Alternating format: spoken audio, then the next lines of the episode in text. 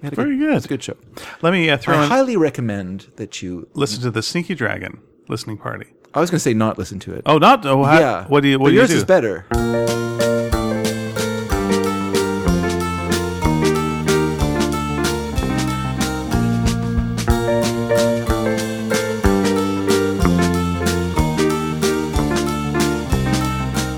It's Sneaky Dragon episode three seventy eight. What's not to hate?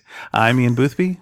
And I'm David Dedrate. There you go. Sure, No. that's how we're going to do it. Yeah, Now. my name mi- rhymes with the, this show's theme. Is that right? Yeah. Okay. Let's see if I can make your name rhyme with other themes. What if the theme was love? David Dedrov. It sounds like you're Scooby Doo. It's a very flexible name I have. Yeah. Uh, as we said before, we've changed studios, uh, and uh, and it's not uh, freezing as as often it used to be back in right. the old uh, the old studio. You, if you listen to past episodes, uh, we complain about the heat and we complain about the cold. Uh, it was yeah, but uh, right now we're uh, we're at a lovely temperature. Uh, Dave is enjoying a Coca Cola over ice. I am enjoying a Coke Zero over ice. Uh, we're both having a, a nice time. There's a cat walking by, uh, going click click click click click on the hardwood floor um, and uh, it's it's quite nice in here. Do you think water is uh, c- has no calories? I don't think anything would have no calories, like absolutely no calories, Th- Well, that's true. a negligible amount of calories, maybe Okay. amount of calories that you would almost burn off by swallowing. I was just wondering if the ice has more calories than the Coke Zero. Oh, that's um, well, the Coke Zero would have water in it. So probably the same amount of calories that Mm. go. would be in water would be in in that. true.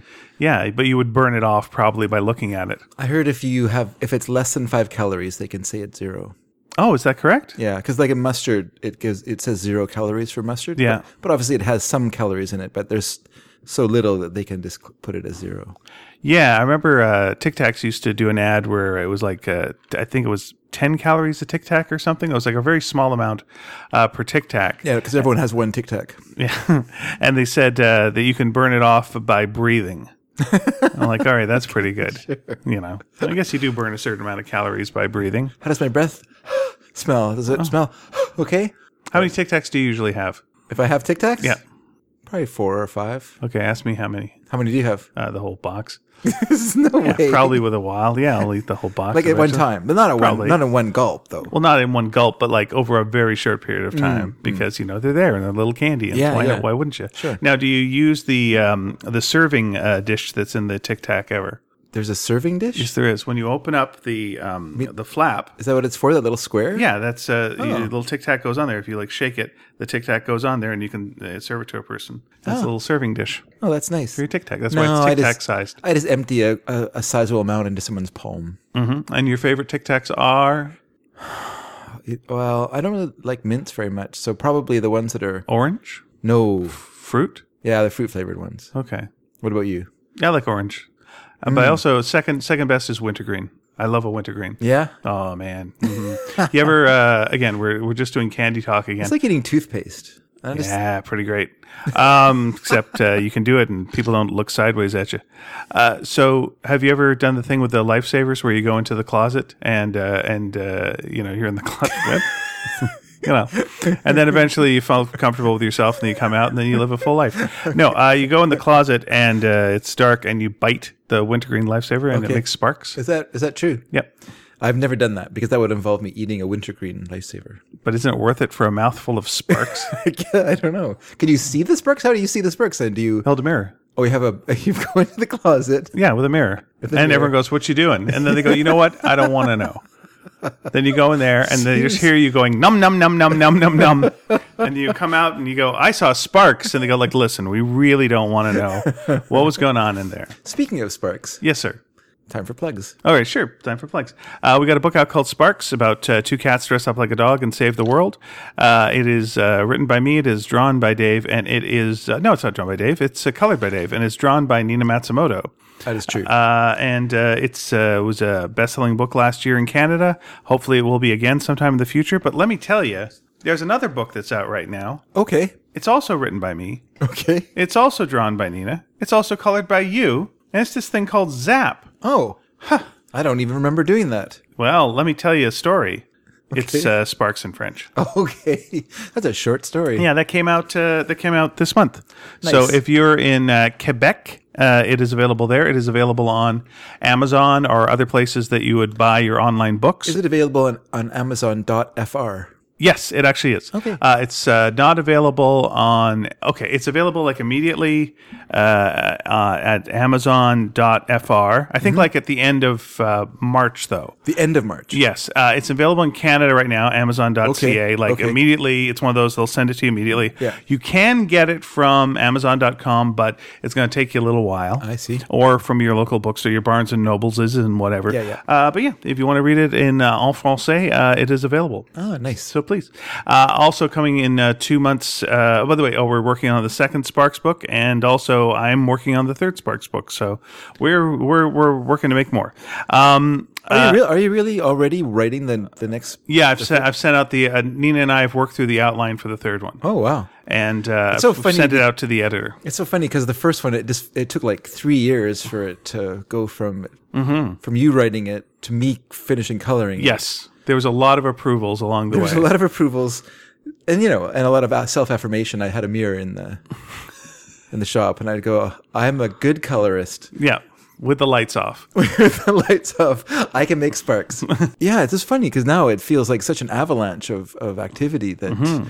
because they like it. You make hay while the sun sun shines. That's exactly it. The first time they were kind of like, "Mm, we don't know what's going to well, happen. they ran it by everybody. That's the thing. They got focus groups. They've got a whole system in place. Okay. They do this, that, and the other. Yeah. So yeah, it all goes. It all goes through. but I mean, even in terms of Oh, Sorry, like, I'm going to go uh, check out a cat that's uh, hairballing. So why don't you tell me more about your coloring? I was just going to say, even even though it's m- more because they, when the first one came out, though they weren't sure how it would do, and now that they're more confident in it, they want them like they want them at a breakneck pace. They want to have one a- one a year basically. So Yes. Hmm. you are working at a, on a one a year uh, s- um, schedule rather yeah, the than a goal is once to every have a three collection. years. Yeah, would be very. That would be very nice. that'd be awesome. I'm looking forward to Nina designing the box for the collection. yeah. Yeah, I'm right now holding a cat in front of the microphone.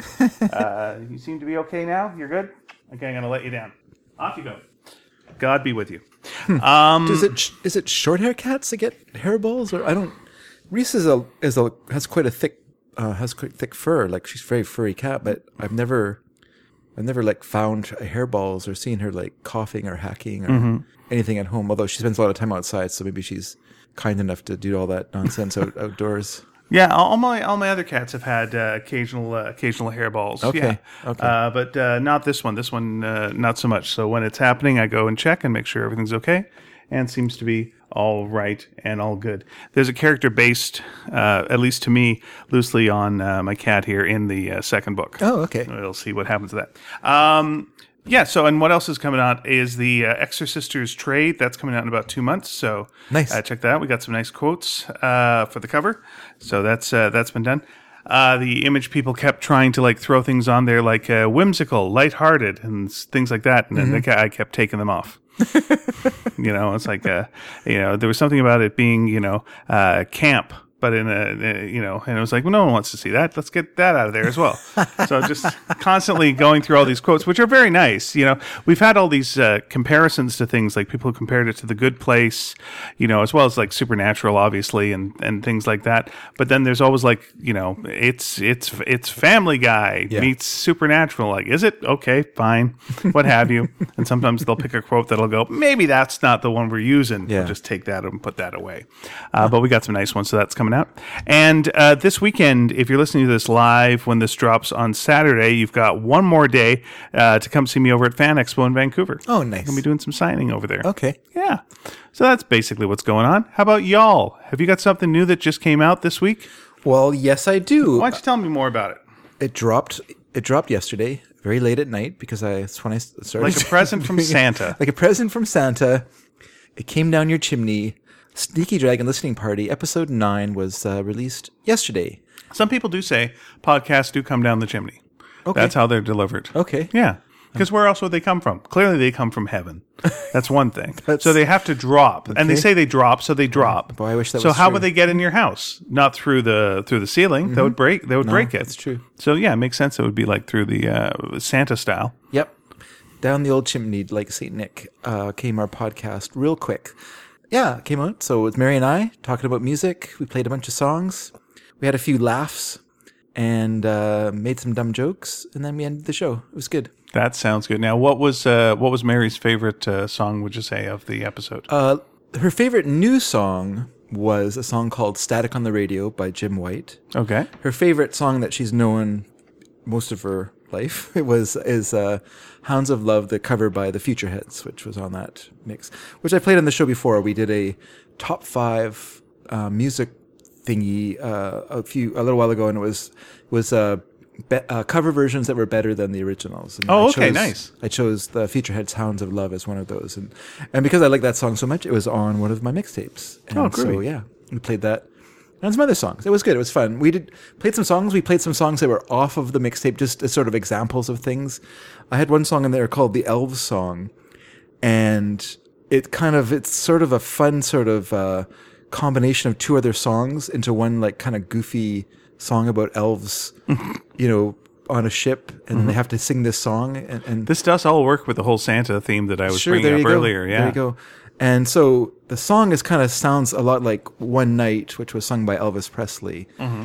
uh, my, the version I know. And then um, I think Smiley Lewis might have done it before him, but anyway, the version I know is Elvis Presley, and it combines that with a Ronette song called "He Did It," and then so the they took these two songs and kind of combined them into one song, and the elves sing the Ronette song, like they kind of sing it like uh, they kind of hum it or whatever. Like Sure. They don't sing it; they wordlessly sing it. Yeah, it's a goofy song. So yeah, we played some examples of that, and it was fun. We had a Very good. It was a good show.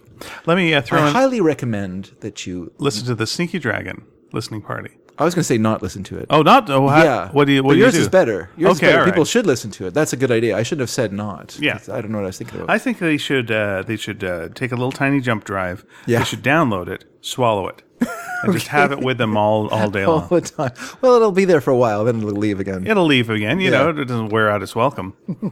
you know, just consume it. Have a little bit of uh, Dave in you. That's that's what I say. Um, just want to throw a plug out for something I have no involvement in, and there's no reason to plug. Okay. pointless plugs is what I'm going to say. This is. Uh, I I decided to watch a series that I heard about that I'd never seen and Okay. wanted to see if it was on YouTube. It was. It's a show called Ten Speed and Brown Shoe, and uh, I remember that show. That was, wasn't it a summer replacement show? I don't know. They ran 14 episodes of it, and then it was uh, canceled. It's a Stephen J. Cannell Hmm. uh, show, and it stars uh, Jeff Goldblum and Ben Vereen. Yeah, it was a good show. and a great opening title sequence. It's the most charming opening title sequence you've seen. in I don't remember it now, but I'll have to give it, have to give it a watch. Yeah, he's an ex accountant. Uh, he's an ex con man. Uh, they have a they have an agency, and uh, one of the little things is uh, Jeff Goldblum's always reading this um, a trashy novel, mystery novel, Okay. out loud, uh, and it's written by Stephen J. Cannell, and uh, the, it's just silly, uh, but it, they're just so charming together. And Ben Vereen is the kind of character who walks into a place, grabs a coat, becomes a character, and does some stuff, and he just gets to Ben Vereen around, which is uh, which is great. And Jeff Goldblum is in full Jeff Goldblum mode, you know, so it's uh, he's always like falling in love with the girls and just being stammering and and oddly charming and weird, and he knows kung fu or karate, I believe. Yeah. And and uh, uh, yeah, it's uh, it's all it's all right. It's not perfect, but you know what? It's worth going to the YouTube and checking out. My recommendation is don't watch the pilot first because the uh, pilot on YouTube goes a little too fast, as in the speed is a little too high. So everyone's Okay. got a little bit of this with their voice. Okay. And uh, whereas the opening is so charming to all the episodes, this one starts with a lot of footage of Hitler. And you know, Come it, on. it might throw you off, yeah, Yeah. because there's kind of, I guess, a, a plot where there's something uh, the Mm. Nazis are involved and they are hiding something or doing something. It's like, okay, Yeah. we, we don't need that. Let's just get a and later ones. It's uh, murder, murder mystery. Now, to be fair, I haven't watched the whole uh, pilot. Maybe it's uh, gold, but it was just like it was a little too Nazi-ish, and then the the high voice thing uh, for me. So yeah, I'd say uh, give that a little check out if you want. Uh, you know, if you're a fan of that kind of thing. Can you control the speed of playback on YouTube? I do not know. Uh, that's a that's an excellent question. If that was a, I enjoyed that show a lot as a as a young man. I would I watched it, uh, and I was really disappointed when it wasn't carried when it didn't like it was canceled. This just kind of disappeared without. And I do feel like it was a summer replacement show because fourteen episodes, that is a summer right there for you. And that was a thing in the past. Like it's hard to imagine now Right. that they would They were the boys of summer. they would bring on. But the idea was that it was uh, like kind of like a way to break shows that she, you know, like so this, it, it would replace shows in the summer because they would go on to hiatus. Instead of having repeats, they would try to introduce new shows that could possibly be hits and carry on from there. Yeah, you've got me now wondering um, what what show what are all the shows Stephen J. Cannell uh, made? Because my gosh, that guy Magnum PI, Rockford Files, Richie Brockelman PI. uh, definitely Twenty One Jump Street. Okay, forgot about that Uh, one. let's see So- what we got. Okay, are you, are you ready? okay, Okay, well this is uh, okay. I, I'm just going to go with the creator ones because you know I don't need to know that he wrote on Ironside. All right, we got like Chase. There we go. Uh, Beretta. oh, There you go. You got a little Beretta there. That's not too bad. City of Angels. Uh, Richie Brockelman, Private Eye. So Rockford Files as well. Yeah, both of those. Uh, um, let's see. Uh, Baba Black Sheep. Uh, Stone. Don't Baba know what Black that is. Sheep. Oh, yeah. okay. Hmm. Greatest American Hero. Uh, the Quest. The Rousters. The A Team. Hardcastle and McCormick. Hmm. Riptide. I remember that. Stingray, JJ Starbuck, holy shit, Wise Guy, 21 Jump Oh, yeah. Street, Sunny Spoon, Top of the Hill, don't know it, Booker, spin off of 21 Jump Street, didn't- Okay. didn't hold up, uh, bro- Broken Badges, Hmm? uh, Silk Stockings, Do you remember Silk Stockings? Nope. Nope. uh, let's see, uh, The Commish, oh yeah. uh, the Hat Squad. Hmm. Uh, we're, we're we're not we're not getting good now. uh, and uh, there we go. That's about it. Profit. I think we're, now we're running out of gas. Hmm. Cobra. Nah, it's fine. Once you get to the Hat Squad, what are you gonna do? But uh, that holy shit, that's Did it list Rocker Files? Yeah, Rock Files was. Uh, Yeah, he was a co-creator of that. So. Yeah. Does it? Oh, co-creator, not creator. because of Roy Huggins and he. Yeah, you're right. Roy Huggins. That's right. Who also co-created City of Angels with him. I know my Rockford Files. Oh, that's weird. I wouldn't have thought that Beretta came out after Rockford Files, but it did. Hmm. There you are. Don't it feel like uh, Beretta was on like way earlier than Rockford Files? Because Rockford Files seems more modern than Beretta. Beretta seems locked really into early Hmm. seventies Yeah, because he's got a parrot or Did some kind of bird. I think Beretta was on later. It was a show that I'd never watched as a kid. You know what I mean? Like it was on later at night because I was p- probably more adult than Rockford Files. Whereas Rockford Files, I remember watching like the later seasons. What's the, oh, it's funny with when you started talking about the pilot for Ten Speed and Brown Shoe because there's that pilot episode of Rick Rockford Files that is never shown as the first episode. Like if you watch the show and they've played in sequence, the pilot episode, which had Lindsay Wagner in it, uh, occurs like part way, like halfway through the season. And she becomes the bionic woman now. That's right, exactly. But the the Rocky is played by a different actor. Oh, so it's a okay. really weird episode. So you have like Does he get out of jail at the beginning?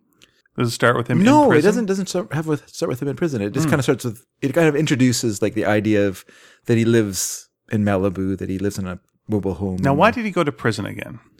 Uh, it was a it was a I can't remember now. It was a it was a bum rap though, right? Like it was he was innocent. That's why he got out Okay.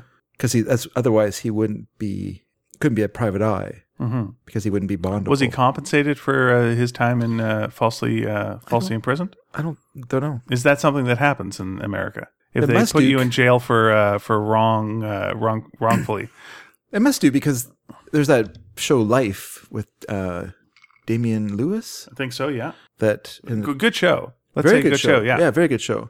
And and he uh, he gets put in jail when he's uh, he's an innocent man who's jailed, and he comes out with a big with a big compensation package that he can basically yeah. doesn't have to And they work if he doesn't advertise want that he's to. the man with the big package. That's how, that's how they so sold they, the show. so they sold the show. But the idea of the show is that all the police are well. One thing, don't trust him because they still think he's guilty. Yes. but also that they resent him because he doesn't have to work, but he still wants to be on the job. yeah. Yeah, You know, I'm gonna I'm gonna jump ahead in this uh, in in our uh, episode today, uh, because you know what the hell I'm going to, um, uh, because uh, we do we usually do like a question of the week, yes. and I think this fits in well with our question of the week. Well, because I was thinking that when we were talking, because this is one of the, the Yeah. examples of what the question of the week. So, um, so uh, your wife Lisa Yes, uh, is a good person. she is a very good person. Very good. Uh, we've established that. Um, and uh, she suggested a question of the week, and, and this week's question. Well, why don't you? Why don't you say what the question is then? Okay, well, her question of the week, w- her idea was that um, best endings to a TV series. So the so when the series came to an end, the best the, the you know and which is very hard to do actually They stuck the landing. they stuck the landing which is so hard to do like even a show that was as good as it as good as mash for as long as it was good couldn't stick the landing when it came to the final episode of, of the show Though it did have very big ratings. well it had big ratings because people uh, i think people a lot of people watched that show and people probably came back to to it to see that final episode Yeah. and it wasn't quite what people wanted. I don't think from from a final episode. It, it wasn't really like a kind of a fare thee well episode. It was more of a Even though I think that's what it was called. It's like goodbye and farewell and, yeah. and oh my god or something like that. sorry, what am I watching? I, I personally, I think of the entire Mash series to me Mm-hmm. as a prequel uh, to After Mash, and that's where the real thing is. That's where- that's it's where it all really about. started. After, it's all about After Mash. Yeah. Mm. and or if you want Walter, even though I think it just had one episode. But, but you know that's still in the Mashiverse. Mm. But you okay? So let's. Were you you're taking that one out of the mix? Then you're saying uh, we do, we do not agree Well, that the Mash no, I- ending was the. I mean, best some people. ending. If someone wants to suggest that as being a great ending, I'm just saying for me personally, like as You someone, didn't enjoy the uh, someone who is the a- pers- a- the confusion of the baby and the chicken. the living witness Mm-hmm. to that to that show. Uh, I just felt it was way too dark an ending to a show that was pretty light until they just kind of did this weird, you know, ch- change at the end. Like, Yeah, actors like to do dark. I mean, that's fine, but you know, you're doing mash, so what? You know, get your head out of your behind. All right, very good. But But- but- life, on the other hand, Oh, life, yes, life. and now we don't want to spoil really what the We're ending not going to was. say what it was, but it was a great, a great ending. okay, Yeah. What did she say? She said life, medium, the TV show, TV show medium, which I don't remember the ending of it. to be Mm-hmm. Okay, honest. well, you're watching currently Medium now. we're currently rewatching it. I bought her the sixth season, uh, big as your house DVD package for her birthday. yeah. And we've been making our way through it. Um, There's a lot of talk of big packages on this show. All right, now how many seasons did Medium have? it's had six seasons. Okay, and uh, so it's kind of fun. What's one fun thing of watching it when you're watching it? You're going, "Hey, uh, sh- we should watch Boyhood and try and line up her appearance, how she looked in, during Medium to that part of Boyhood because she was doing the show simultaneously as Ah. she was making that movie." okay. So it'd be kind of funny to do that because you know, oh, her hair's short this season in Medium, so let's jump, let's go look at Boyhood and see where her hair's short. so I we know what think she was I think filming. you're halfway to, to something that's really interesting, What's that? which is what you should do. Is you should do a mix of Boyhood and Medium. and she's like one of these people who's got the two Mm. families, right? Which is why she's so tense Ah. in the Boyhood thing. And then you just keep going back and forth. Ah, that's interesting. now you got who's in Elson is in Boy uh, Boyhood. Ethan Hawke. Yep. is that who it is? Well, he's in a bunch of movies. too. Patricia Arquette is uh, you're using her Medium name, which is, I thought was interesting. Oh, what was I? What was I? You said Ellison is in, uh, which is her name in Medium. The character's name is. Oh, I didn't. I did. I say Allison. I don't know what her name is in the show. So, well, that's creepy, guys. How did I come up with that name? because Patricia Arquette is playing the. no. Um, okay. So and then the final show yeah. that she said uh, would be um, Life on Mars, the British. Oh, good. Not the, the, British. no, uh, I've we've never seen the American one, but the British series I think had a perfect. would, would you ending. like to know what the final episode of Life on Mars is for the American one? something to do with an astronaut? Yeah, they're on Mars. They're That is in that. so- they were in cryo sleep. So dumb. yeah, and is uh, then so they take dumb. her first steps. They went to. They were uh, on Mars, that is so terrible. and then uh, should be David so literal Bowie minded. is standing on Mars, going, "Hello there." And I don't know why he sounds like that. David Bowie, played by Louis Armstrong, Yeah. it revived. Oh, yeah. That's how it goes. It's a wonderful space odyssey. uh, yeah, so those are the three films she, or three TV shows she su- suggested as having Okay. per, like having good endings or perfect endings. Oh. Well, I mean, for a the show. obvious one that people talk about, of course, is Newhart. That's just uh, That's a great one brill- for sure, Pretty yeah. brilliant. Uh, uh, but here's a here's a weird one. Well, let me throw at you. Okay. Um, uh, is uh, is corner gas? oh, okay. Now I'm going to tell you what it is, sure. Because who cares? I'm going to just tell it to you. All right. So the final episode of Cor- like uh, if you don't know what corner gas is, American and Australian and uh, German and Scottish listeners, it's a Canadian it's a Canadian sitcom. I'm sure people that, know it. That was created by Brent Butt, who is uh, a well-known uh, stand-up comedian in Canada. Mm-hmm. Uh, someone I know as well, very nice fella. I've been on his podcast. He won't come on Earth. Uh, we have not asked yet, so we'll see. Um, I feel weird. I haven't invited them to the house proper yet. It would feel weird to ask them to the podcast Yeah, that's first. Him and his wife. His wife is also on the show, and uh, She's a friend of mine who, uh, anyway, uh, you don't need to know my life. Anyway, the thing is, She was on a sketch comedy show with Ian. she was, and we, we've good done show. many things um, called the Eleventh Hour. All right, so so the premise behind the show uh, is it's it's Brent as if he never became a stand up comic. Uh, he grew up in Saskatchewan. And it's like, what if I just stayed in Saskatchewan? And this is kind of what it is. So it's like you know a life in Saskatchewan. So in the very last episode, uh, Brent starts uh, disappearing for periods of time. We're like, well, what's Brent up to? And the whole town's like, what's going on? So they follow Brent into the city and see that he's starting to do stand up. Ah, And so that's that's how this is going. It's like, oh, so we're doing this whole interesting. thing. And so it's a whole thing of like, you know, uh, oh, Brent's going to do stand up. He's going to leave. And they're all a little bit upset about that. But then they all decide, you know what, we're going to support him and that's what we're going to do. And then uh, comes comes back and they, you know, have this big talk with him. And uh, he's like, what? No, I'm over that. No, now I'm into it. It was like something else, like model airplanes or whatever. And it's like, no, no, this was just the thing of the week. I'm not getting into that, you know. And so the whole show is like any of the episodes is are interchangeable with each other. And you Okay. thought like, oh, it's come to this conclusion. And it's like, nope, nope, that was just a thing I was into for a brief period of time. That was fun. Okay, now I'm onto this and moving on because it's a sitcom and you're done at the end of the week and Yeah. then there's no consequences and then you move on to the next thing. And it was just like, there you go. Now keep watching the shows if you want. We're fine nice. afterwards they did do a movie that did a little something in it that uh, that kind of buttoned it a little tiny bit uh, and then they got an animated series now uh, as well with uh, most of the characters with the exception of Janet uh, Wright who has uh, who has passed away um, but yeah it's uh, yeah Th- I thought that was like a nice ending Okay, well, two shows that occurred to me while I wasn't listening to you talk was um, well I was waiting for you to stop yapping was uh, there um, one was Extras, the Ricky Gervais Stephen Merchant Yes. show.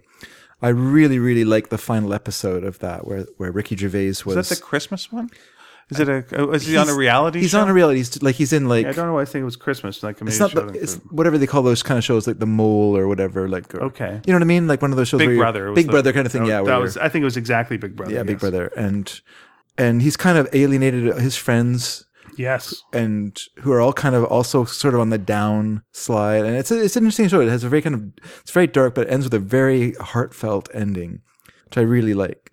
And it feels very. And I'm not a huge Ricky Gervais fan, but I f- really think Extras is a a very very good TV series, and it really ended well. And the other one I really like is and I can't remember the name of it now. It was a it was very early on in the days of cable.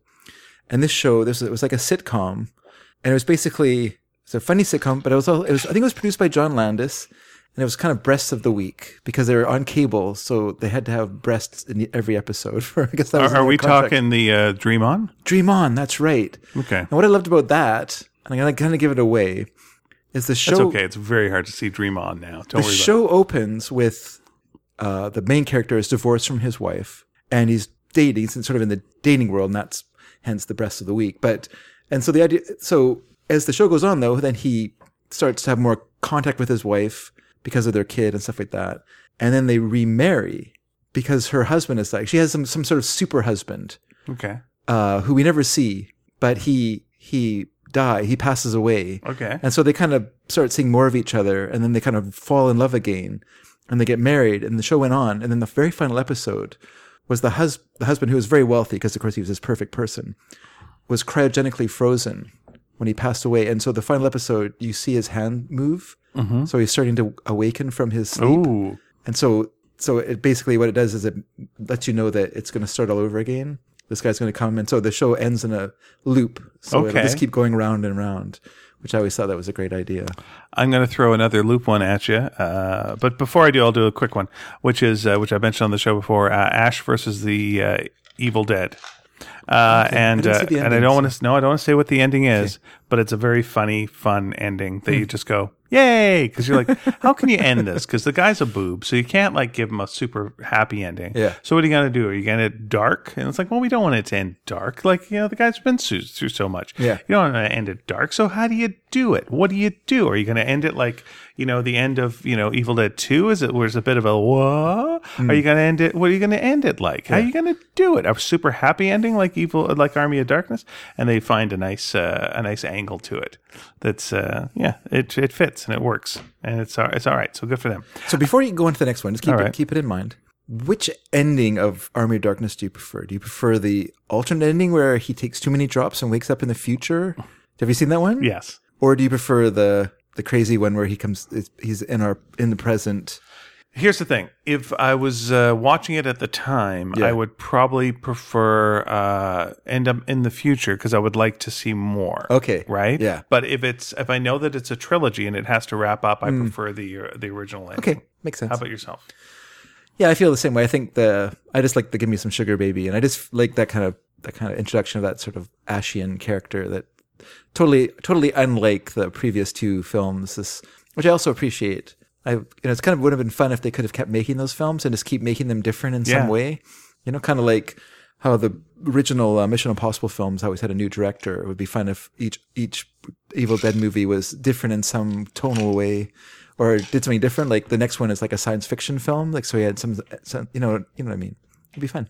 I think the uh, I think the, the Ash versus the Evil Dead should have had less episodes per season, maybe like five. Mm-hmm. Yeah. you know, if that you know, British it up, maybe five or six. Yeah, yeah. and uh, and just keep it tight, keep it uh, keep it insane. Yeah. and uh, you know, maybe get like a year or two in between. Just give us a little break. I think it just piled up a bit too much, and it was so intense that it was hard to watch them all yeah. in a row. Even though they were there's the quality is still is still there, and everyone Mm-hmm. like if I watch an individual episode, I'm like, jeez, that's pretty good. I'm like, oh whoa, like there's not a snoozer in it. Yeah. and there's some really interesting ideas, but it was just too much of too intense. I think. and the other thing is like the practical effects were great, but the CG was kind of iffy. Mm. So kind of like like they did stuff with creatures and stuff like that. That was a little lame. Yeah, I think I think in took you out I of think in retrospect, uh, like if you watch them a couple of years from now, you'll go, "Oh wow, that was really good." You got to have it watch them in the right context, what Mm. Yeah, have you. yeah. Uh, I think we've also mentioned on the show uh, how dinosaurs ends, and it's pretty dark and amazing. Yeah, that's right, that's yes,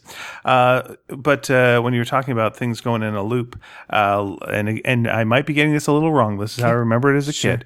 Uh, Land of the Lost. And how they get Ah, yeah. Mm-hmm. out from Land of the Lost is, you know, they had always this sci-fi element where there was like this kind of portal Yeah. that was there, and uh, they saw that. Is, here's the idea behind the thing: is they were in a raft, they uh, they fell over a waterfall, they fell through time into this land of the lost, so they were able to escape. But as they escaped, uh, time looped. And then themselves uh, from the uh, from the beginning uh, went over the thing, but it was still them from the past, so they did get out. Yeah. But you know, then the next thing that you see is they land in the land of the lost, and um, and then the reruns start, and then it's like, oh yeah, there you go. So it was a perfect perfect loop. They Yeah. got out. You're all right, but here we go. what I what I would have liked to have seen, or at least you know, this is my dumb idea, uh, was like. It would be interesting then because though they did the loop and and somehow exchanged themselves with with those people, the land itself uh, did move forward. And so all these creatures uh, that they fought are well aware of them. And these new newbies that just showed up don't realize they're the enemy now of all these things, or they've got friends and they've got all these other things. So the world views them as like the past ones, but Mm-hmm. you know, they're they're they're new. So that would be kind of interesting. You know, so it's not necessarily like a straight a straight rerun. It's like they've got they'll show up at the cave and like there's a bunch of stuff in here. Well, this is our stuff. Wait, this all fits me. What's going on? And they won't realize there was a little bit of a time loop there. But you know, what are you gonna do? You're gonna do a Will uh, what, what's his what's his name Will Ferrell movie and it'll be terrible. that was a legitimately terrible movie. The I've Land not, of the I've Lost not, movie. I've not seen it. I, I cut a lot of movies some slack. Okay. I'm one of those guys that actually did not mind the Sherlock Holmes one that he did. okay. Wow, Land of the Lost is terrible. Oh my gosh. Mm. Is it terrible because you like the old show and it's so it's it's so it doesn't really use it as as anything other than a name? well, here's here's the thing. I think when you're doing a riff on something, you have to like the thing. yeah. So I don't think there's any love for the idea. Mm. Yeah. There's that. It's basically going with everything in it is kind of dumb and everyone's just mean to everybody consistently. Mm. Yeah. And then there's a lot of like cruelty. There's a scene where uh there uh there there there's a portal uh through time Mm-hmm. and and like an ice cream truck or something like falls through it and it's just a guy in an ice cream truck and all these dinosaurs swarm around and eat him and and and they kind of play it for comedy but it's like well the guy just got eaten alive he didn't need any of this shit. Yeah. Mm-hmm. What's what's this about? It's just mean. And there's a lot of that kind of stuff. It's a lot of like getting swallowed by a dinosaur and then going out its ass or stuff like that. And it's just like, all right, what? Who who cares? What are we doing? Everyone's mean. Yeah. Mm. I think Matt Lauer's in it. I don't know. It just was like it's all mean and cruel, and who gives a shit? What's the name of the the, the creatures in Landalost? Slee stacks. They're scary. Yeah, they didn't make him scary. That was the thing. They didn't make them scary. Not really. They were too uh, involved in too movie, Mm. you know, as I'm moving around too much. Whereas like the slee stacks, the smart thing was that most of the time they were like still, and then they'd you know uh, come to life, and it's like that's what that's what's scary. Yeah, yeah. Yeah, you're letting us do most of the work. That's a smart thing. It's good, good for you. Good good budget conscience. Uh, Yeah. so another show that ended well was Buffy. Mhm. We all remember when the series ended with her jumping to her death to foil Glory, the god goddess who had come to uh, to get. Uh, And was there Find a the key? portal, a portal of some sort? well, she had to f- get the key that was Dawn. Right. So Dawn was created that season. But wasn't? uh, Am I wrong that there was a portal in that episode? She uh, that- yeah, she had to jump into it. That's why she jumps from the height into the portal, carry, Right. bringing the key with her. which did anyone call that the glory hole? I don't think so. I bet someone in the writing room did. I'm going to bet you anything. That's why there was a portal.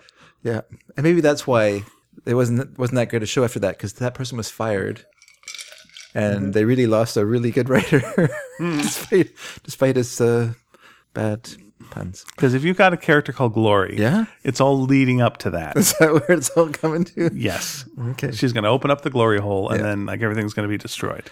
Of course, I'm teasing. That show went on for drag, dragged on for uh, a few more years. And it's, it did have some good episodes. The musical episode came. Yeah, yeah. After that, there was some good You can stuff. say the but same thing about Supernatural that they, you know, the French Mistake. I've and only this one there. watched the first. I've only watched the first. Uh, uh, I was going to ask. So you've only seen the first season. You've given up already. no, no, no. I just, uh, I've just, uh, you know, I don't have the, uh, you know, Uh-huh. Mm, Yep. it's expensive. It's expensive to like download a whole season of a show. I, I do it legal. oh, it's like. not a very available anymore. No, not on the, not on uh, the Netflix or Oh, it was on whatever. Netflix for a while, wasn't it? It certainly was, but I wasn't uh, down with it then. Oh, okay. and now I'm doing this, so I'm, I'm legally buying a season at a time. So you know, I will, and I'll uh, work my way through. Well, fortunately, your comic strip is, or comic book, comic strip, comic book has been compared to it so often that you can you can narrate it off your. That Taxes. is one of the reasons I want to do because I also want to see that we're not duplicating anything. But what I am enjoying again with watching the show is just seeing how many. It feels like it, it it feels like uh, one of those things where like in the old timey movies where you'll see like a set and it'd be like, wait a second, did they shoot Robin Hood on this? And like you see another thing like, oh, they used just used it twice, or you know, the Marcus Welby house is the is the Leave It to Beaver house, and in this case, it's like all the places that, from X Files. So Okay. they're always like, oh, Yeah. there's they're at the motel from X Files. Okay, they're going through there in the X Files. Mm-hmm. Well, they were at that restaurant, the X Files. Uh, the Ovaltine Cafe, they're going to this on the X Files. You know, so it's like all the same locations because we've got 12 locations in Vancouver and everyone uses them over and over again. That's why they eventually moved to the Hilltop Cafe in in uh, Langley. Okay. They used that a couple times. And weirdly, once they just use the side of it. They, use it, they don't even go into the restaurant. They just use the outdoor, the out, like the exterior of the building.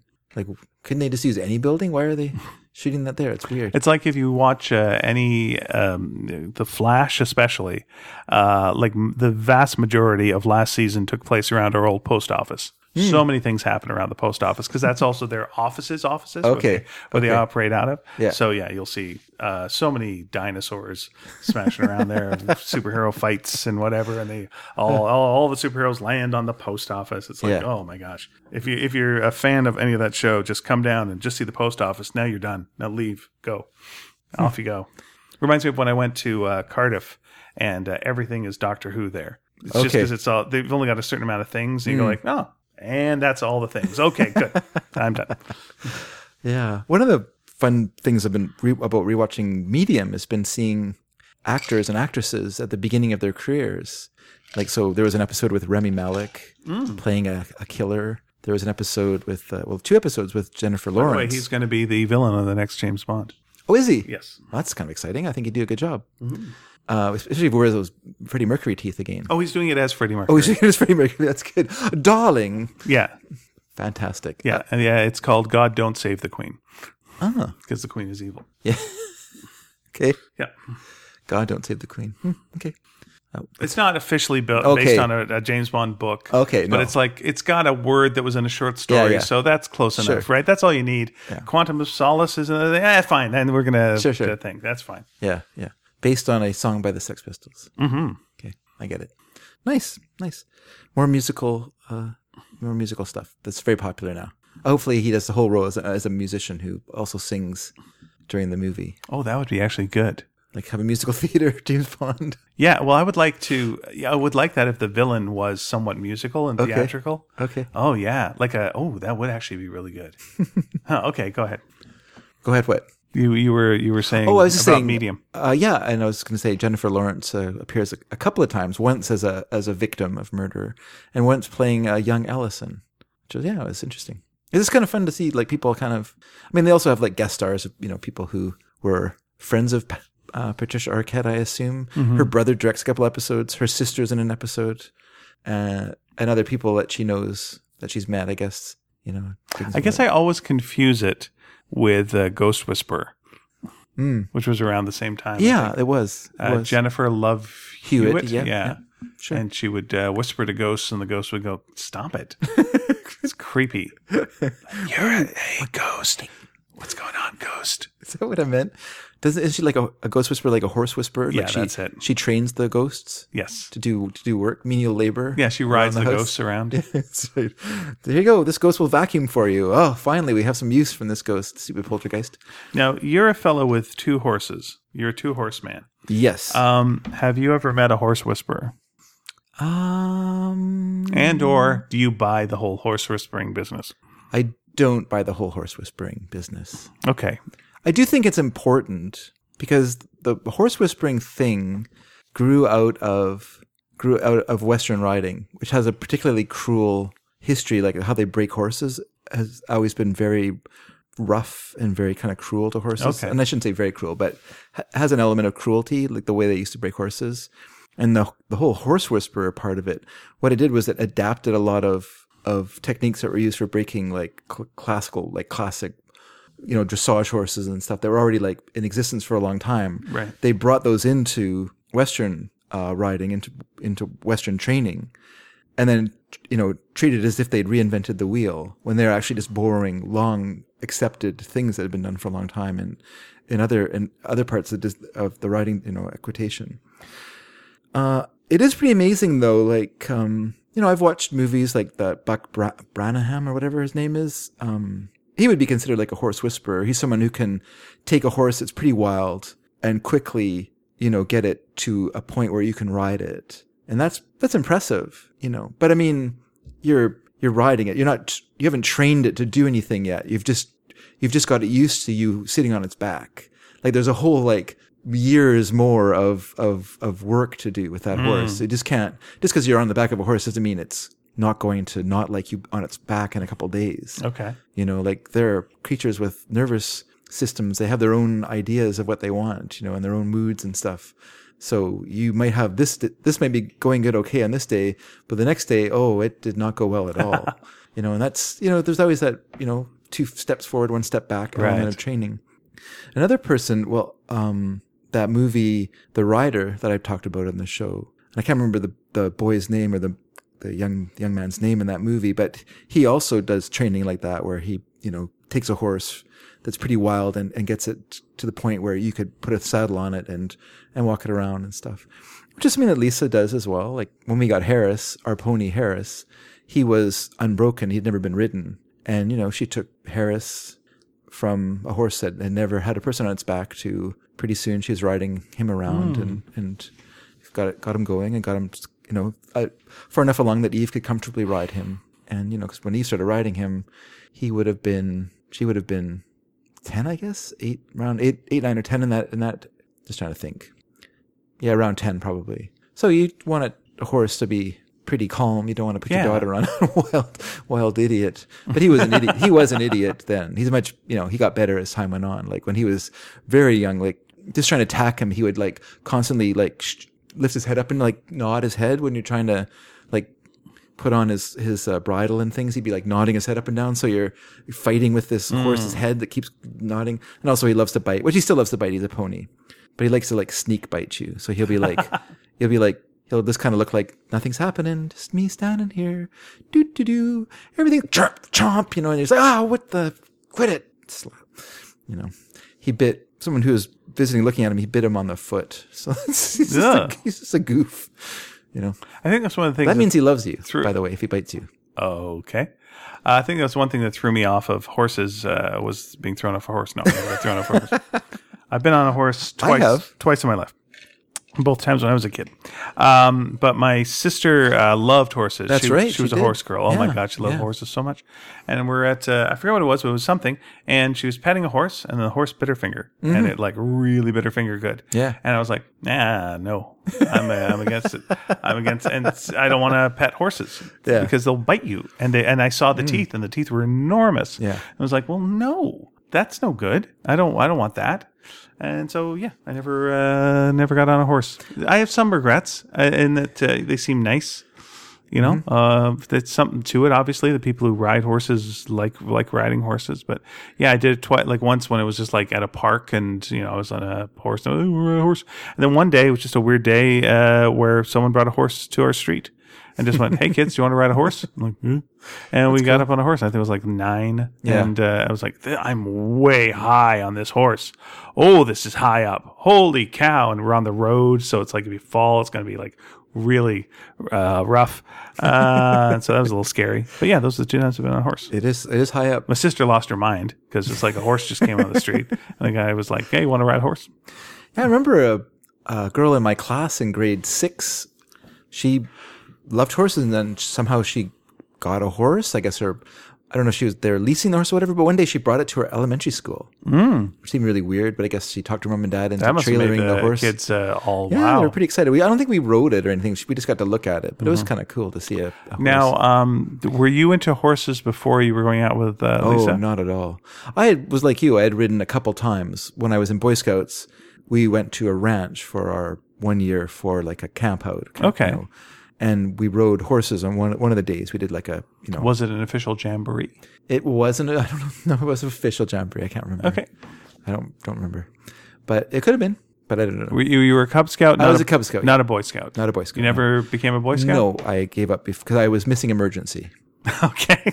Emergency was much more important. thought you were okay. The TV show. I thought you were missing your emergency training. no, no, no. And I so you was- had to become a, an emergency technician or something to become a Boy Scout. Okay. I was missing Emergency, the TV show, which was more important. The same reason that I I, I stopped uh, a camera club at school was because it was uh, interrupting. It was at the same time as the goodies were on TV. I was just like, you know what? Comedy shows are more important than cameras. What can I say?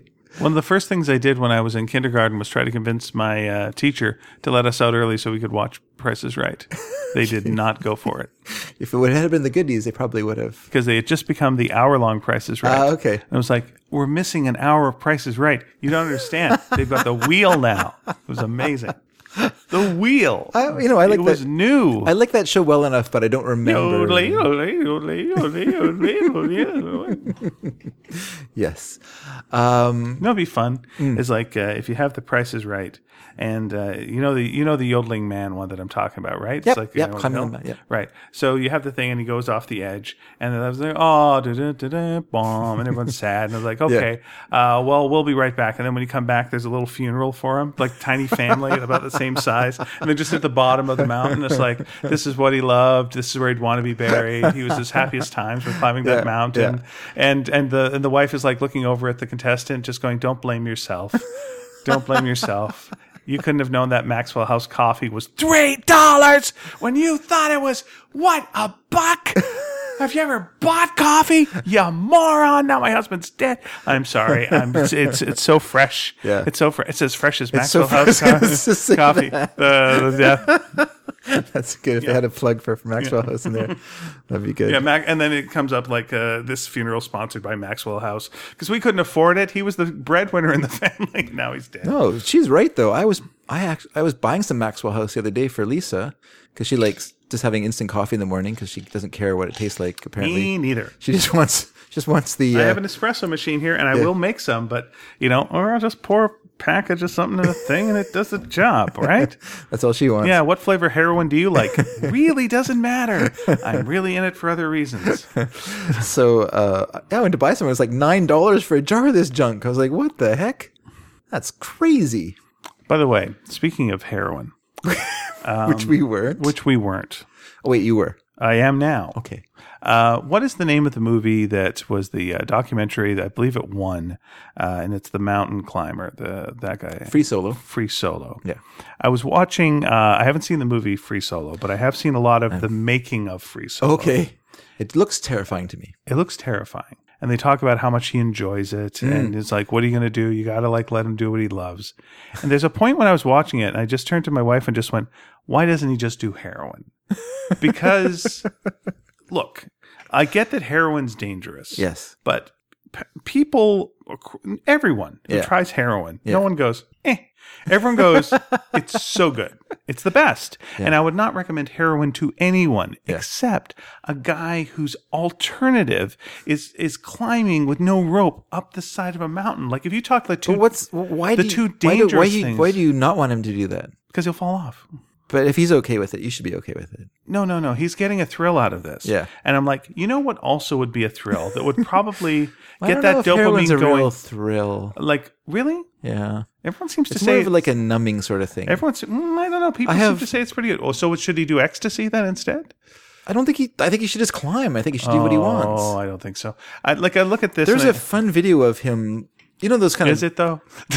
They're like those Vanity Fair videos or, or whatever, and, and where they have like an expert talking about sure. things in movies and are they Oh yes, I realistic have or seen not. a little bit of that. And so there's one with him Yes. talking about various movies. Yes. Um, Mission Impossible 2 Mm-hmm. Terminal.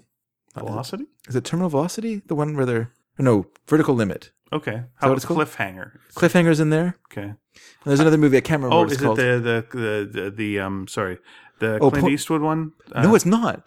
Point Break is in there. The remake of Point Break is in Okay. there. And he kind of goes through the films. The one he liked the most was Mission Impossible 2. okay. He felt that one was the most realistic of the ones that he could see. He said Right. it's he said it's it's realistic, but it's not realistic. It's Mm-hmm. realistically, but then turned up to eleven. But he also said that he knows someone who climbed that face, Mm-hmm. and they found little plastic handholds had been uh, put into the cliff face. Mm. So he must have had a few cheat spots there to help to help him out, which is fine. I, you know, we don't want, we don't want Tom Cruise falling to his death trying to No. entertain us for a dumb movie. No, he'll do that soon enough. But what, what was interesting, talking about the Clint Eastwood film, The Iger Sanction, is what you're thinking Mm-hmm. of, is he brings it up at the end of the episode. It's not a film that he that was brought on for him, brought for him to talk about, but he just mentions and says that's the best climbing film that's Right. ever been made. And I would agree. Like I have seen that movie, and it's those climbing sequences are really good, like really well done, Right. And r- feel really real. And in fact, mo- most of them were real. Like like there's a scene where Clint Eastwood climbs this this it's, it has a name like the needle or whatever. It's a real Right. it's a real thing in in in the uh, in the states and and yeah they actually he didn't do the act he didn't do the actual climb. They had a person. He did do some actual climbing for the film, but this thing was cl- you know it's so it's so extreme that they had an actual climber climb it, and it is really impressive watching this person climb this thing. And even when they get to the top of it, Right. and it is Clint Eastwood at the top of it, and there's like a helicopter spinning shot of him standing on this narrow Yeah. thing, and it's just like you know, it's so high up, and you're just like, ugh, it's, don't even want to think about it. Yeah, and they're also also up there with him is uh, the other guy who's in like all the uh, George Kennedy. George Kennedy from uh, all the uh, uh, air, airport movies, the sex symbol from all the airport movies. I think him as isn't he in Police Squad? he is in Police Squad. That's right. Um, yeah, I was going like he's not an airplane, but No. he is in an airplane-like thing, which is Police Squad, which is that and that. I, I guess I'm looking at it and I just go like, okay, so he, I get that it's pleasurable and joyful, Yeah, and you're looking at the guy who is really good at it, Mm-hmm. so good. But then he when has you huge hands. okay, He just has huge hands. Like he's like he's made either to play the piano or to climb Sure. Oh, climb sheer faces of rock. okay, fair enough. But why not? Why not have the uh, the rope? Why not have the safety? yeah, I, yeah. I, I'm a, I'm on your side there. I, Like, I don't think I it's, get the pleasure of the I don't view and understand, whatever, yeah. Mm-hmm. but there's something in him that's like I need that thrill, that adrenaline, that thing, and that It could to be me is that like or what? alternately he doesn't feel f- fear. Because there are people who do not experience fear. Okay, but that feels like that's almost a disease, right? Like that doesn't feel like doesn't it feel like it? It feels like you're that It's- Mm-hmm. you're yeah. that that disease that mice have, where they'll just walk into a cat's mouth because they've because they've uh, lost the ability to feel fear, Mm. and so they're now no longer safe. And a mouse will just come up to you or a cat, and it will get killed. Yeah. and it's because something's gone wrong with their brain. Now, I understand, like if, if if someone doesn't feel fear, Yeah. I know we've got a thing where like, well, that, then they're brave, and we think that's a noble thing or that's. I I don't think that's bravery. If you Okay. don't feel no, fear, I think, like, oh, I It's think just- overcoming fear is bravery. Yeah. but it feels like well, that's that's me not climbing that cliff face that would be brave. right. You know, this I is would be this is terrified. this to me like there's something there where you might want to go like maybe he shouldn't be doing that. Maybe if they if you're not feeling the fear, I don't know. I don't just uh, to me. because life is i guess life is precious to me and like when you're risking it Yeah. for what are you going to do are you risking it to like save some people are you risking it to make a discovery Yeah. like you're going to find something there no i'm i'm doing it for for the thrill Yeah. for the thrill of the thrill i'm like okay is there anything that could be that thrilling that would not involve you risking your life? Because again, you're seeing the guy who's great at it. Yeah. But for him, for all the great, Sure. there's a thousand to ten thousand people that aren't, and they're falling off a cliff right now. Going, that's that looks good. I'm gonna free. I'm gonna free go it as well. Yeah. That I mean, this movie, I'm sure, is going to kill some people. They're gonna try it. They're gonna fall. They're gonna die. They're gonna die. You know, like they Mm. I mean, talk, it's possible, uh, but again. They talk about the there's the people who sh- are dying all the time doing these sort of things that are climbing skyscrapers that aren't fit completed and Right. are taking you know selfies of themselves Yeah. in, in dangerous places or hanging. And should they be doing that? Should I mean I'm looking at Well- these videos online of people, you know, doing it, is, e, uh, i- it is illegal doing- to climb Well, uh, f- skyscrapers. yeah, but they and stuff obviously like don't that, give a but- shit about being arrested if they don't give a shit about falling to their deaths. Yeah. I mean, they're up on top of a building and they're doing these somersaults and super dangerous things, jumping off and just grabbing at the last second. Mm-hmm. Yeah. Mm-hmm. And I'm like, okay, well, you're young and there's something in you that like is Yeah. getting enough of a dopamine rush from this. And like, is that a mental illness? Like, is that because that you are risking your life? You're doing something that's so dangerous that you could die. Yeah. And you know, you could go, yeah, well, that's fine. You know, so you die and you die. Um, uh, or maybe it's, you shouldn't. maybe that's the, but maybe that's a not. Maybe I think your life is precious, and when you're 50, you'll be wanting to do something, and your dumb 20 something body is Yeah. going, I can make that jump, and like, well, you're also risking like your uh, whole future and everything. Is that okay? It feels like when I see people smoking, you know, when they're young, and I'm like, yeah, you're you won't get hurt, but your 60 year old self is now going to be a mess. Yeah. And I'm like, that that guy ugh, really wants to control you right now and go knock it off because you feel like you're the same person, but you're not. Oh, well, I just, I don't know. It doesn't feel fair to me that we get to make decisions for other people. Well, we like don't. that. We don't. But I, you want to. I want to, but I don't get to. Yeah, I just, I would. I, I just I don't want worry to. about. I worry about them, and I wish I could all offer them an alternative that they would find equally um, satisfactory, so they don't have to do it. Like, if would you get that same kind of thrill from a VR situation or something? Would you? Could you trick your body into thinking, you know, that you're going through this thing, you know, and and you still get the exercise of like you've got a thing where you're actually doing a climb, Yeah. but you but you're not really gonna fall to the you know fall to the ground and get killed like you, you, you- they talk about like how many corpses are on uh, mount everest and it's ridiculous Mm, yeah. it's ridiculous how many dead bodies are up there Sure.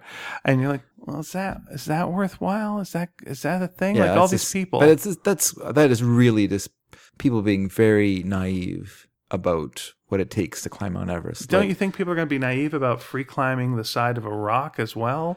Like that's Ah, it's that- a, okay. It's a there's lot. it's a lot prep harder. to there's a lot It's a more lot prep harder. to Mount Everest. You've got to buy the equipment. You've got to like get a team. Well, you don't have. You don't have to actually. You just have to pay a lot of money to someone. okay, and they'll provide you with all that. Like it's actually really easy to attempt to climb Mount Everest. Mm-hmm. It's very hard to climb Mount Everest.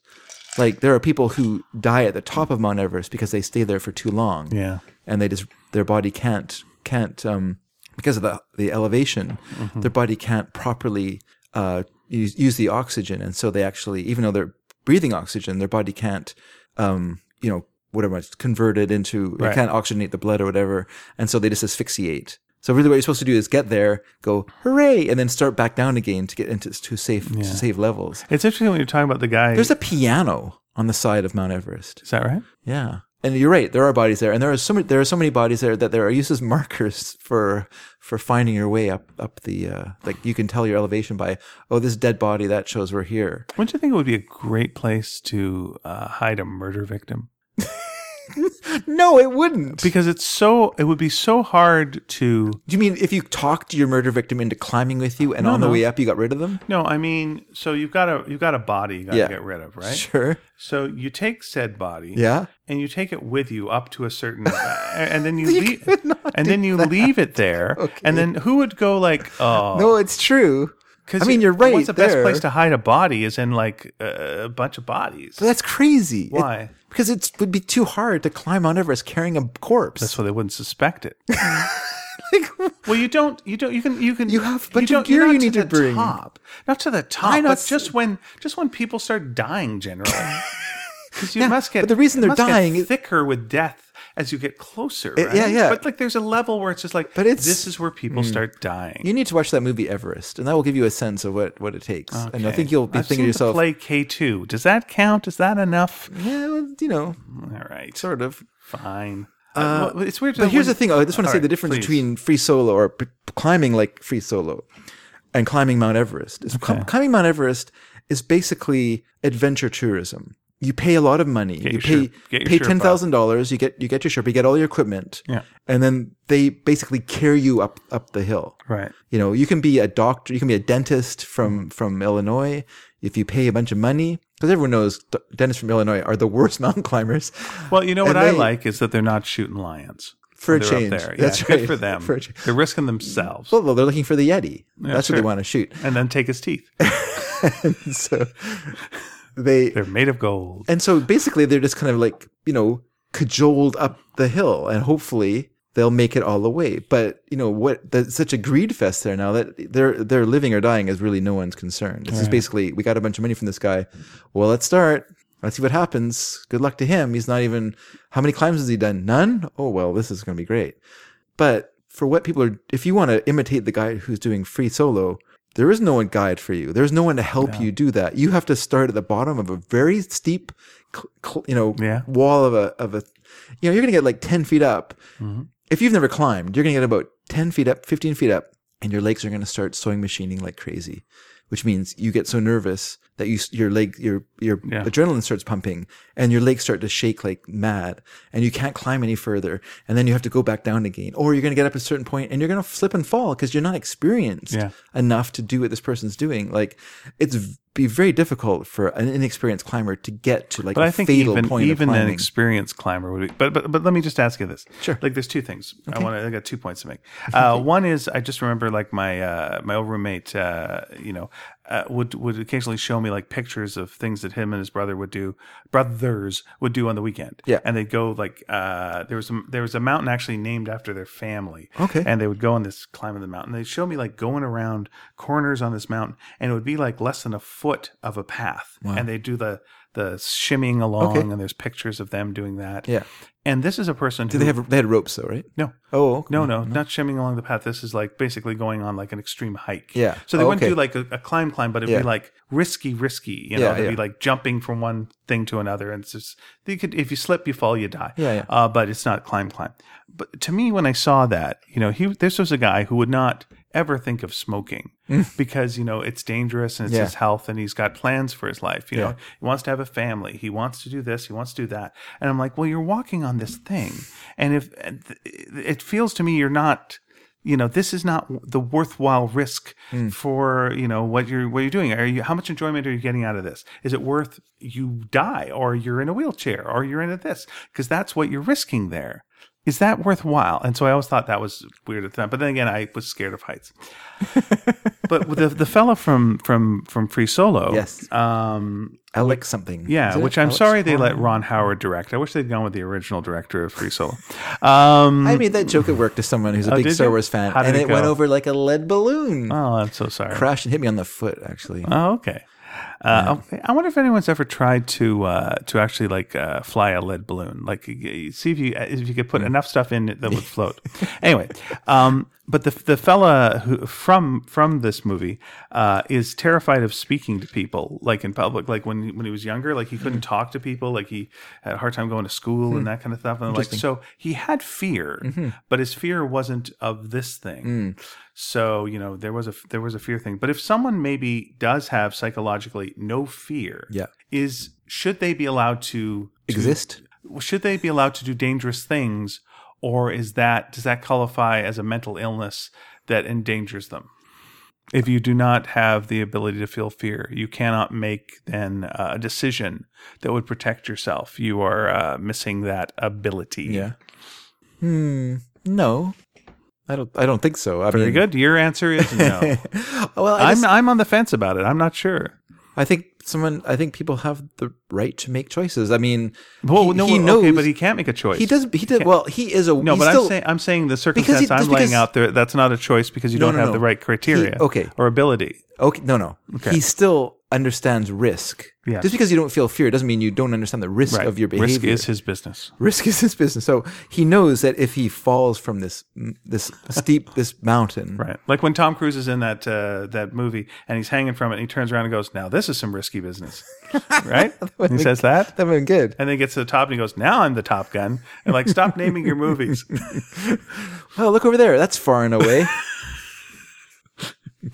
Days of Thunder, so and so. Go ahead. Keep on trying. Let's see what else. What else? What other Tom Cruise movies are there? Wait. Oh, I got up here because I did all the right moves. Yeah, why'd you climb up there? I was bored on the fourth of July. What? okay.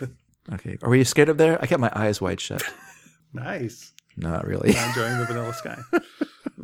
Oh, there you go. Nice.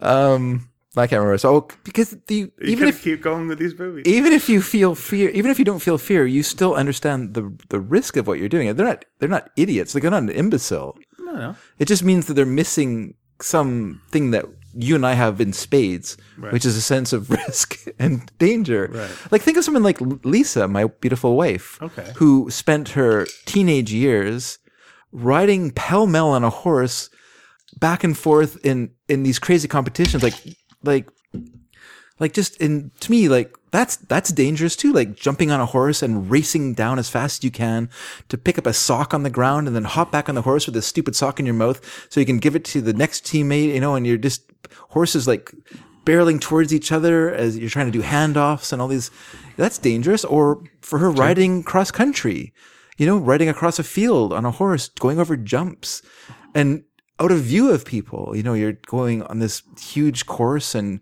you know, that's that's crazy to me. Like, you know, like that's that's risk. But if you you know, you start at A and then one day you get to M, you know, and and when you're at A, M feels very threatening and very scary. Sure. But when you go through A, B, C, D, you know, up to M, when you get to M, then it doesn't feel that scary because you have the the competence and the expert and the feeling of control that what you're doing will you'll be safe, Right. you know. And so when you go from M to P, you know, when you go through those steps, that feeling continues, you know. So someone like this person who's climbing these mountains, these and it feels very scary to us, to him, he is in control of what he's doing and he knows not just the risk but he knows how to how to how to manage the risk of what he's doing Sure. and also how what to do in a situation where you end up in a tight you know like there's a part in in mission impossible 2 where tom cruise has to do like this iron cross a backwards iron cross where he's hanging not facing the mountain but facing away from it Right. to do this incredible jump to another part of the face in order to carry on climbing. And the person, when he's watching this, he says, well, of course, that's silly because you wouldn't, when you get into a tight spot, you retreat and you try and find another way up. You don't make a, a risk, you know, you don't make a life threatening, you know, or a, or a, such Yeah. a, you know, daring thing like where you're jumping and losing all control, Yeah. you know, so to him, But it worked Because- for it worked for the Tom Cruise character because Tom Cruise character likes to take unnecessary risks because that's why he does yeah, that's the part of job he it. does. Yeah, that's it's a right. character. That's thing, right. yeah. And but for him as a person who, but see, he's at M. He feels in control Mm-hmm. of what he's doing. Like to us at A, it looks terrifying, right? You know, and I wouldn't even say I'm at A. For me, at C, as someone who has uh, has scaled, like has done some a bit of cli- a little bit of climbing, Right. but obviously in a situation with ropes, like with belaying and stuff. But I've done a little bit of climbing, so I understand I'm not going to say I understand what this person does because to me it's just hor- horrifying and ter- just so terrifying. I can't even imagine watching it.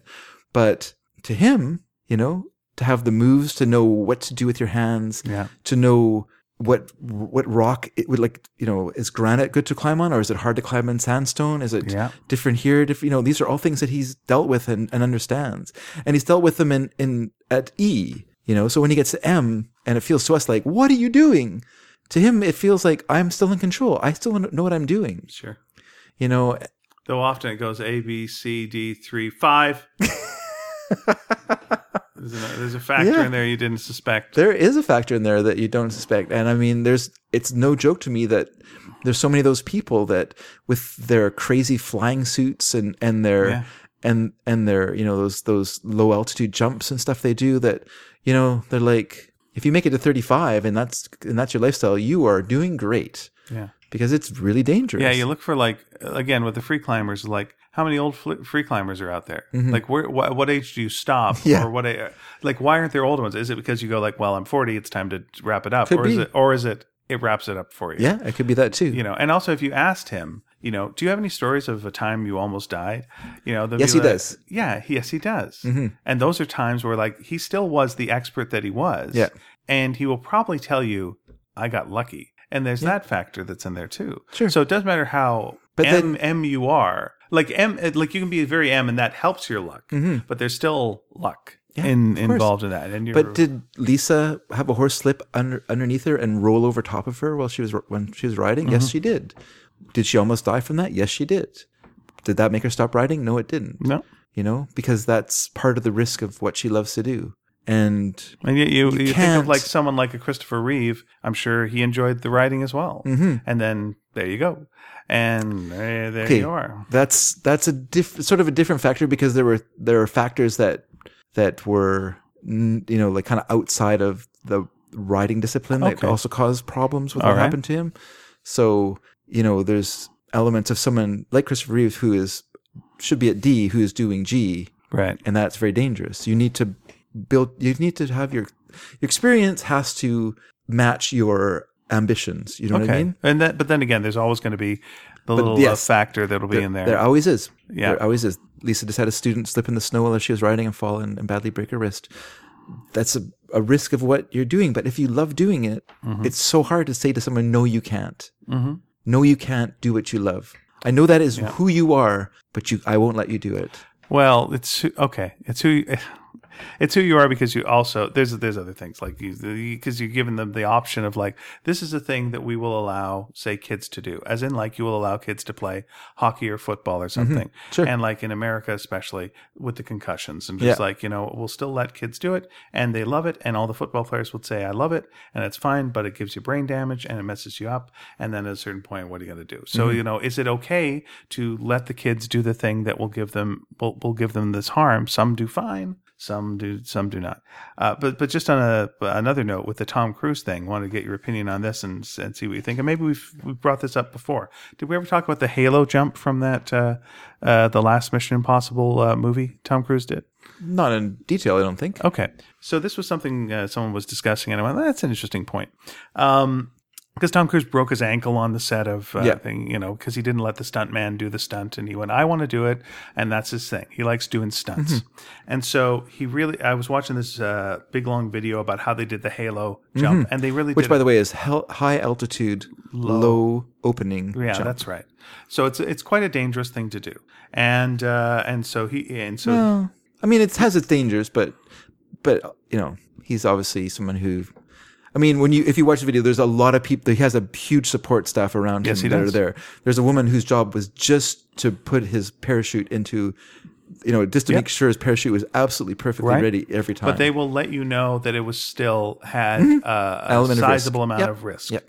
Um, but but and so uh, I was watching this video about it, and they were showing showing this and Yeah. him doing the thing and all the prep, and then afterwards, uh, someone was talking about it and was saying just like, yeah, and that was uh, how did it look on film? Eh, it looked fine. It could have been done with special effects just as easily, and it would have looked just as good. I You don't. it- I you- don't think so. I don't think Oh, it would look yeah. as real as it does in the in the film. I don't think it made a difference. Really? Do you think so? Oh yeah, I think it looked a lot better than it would have looked. uh, I disagree.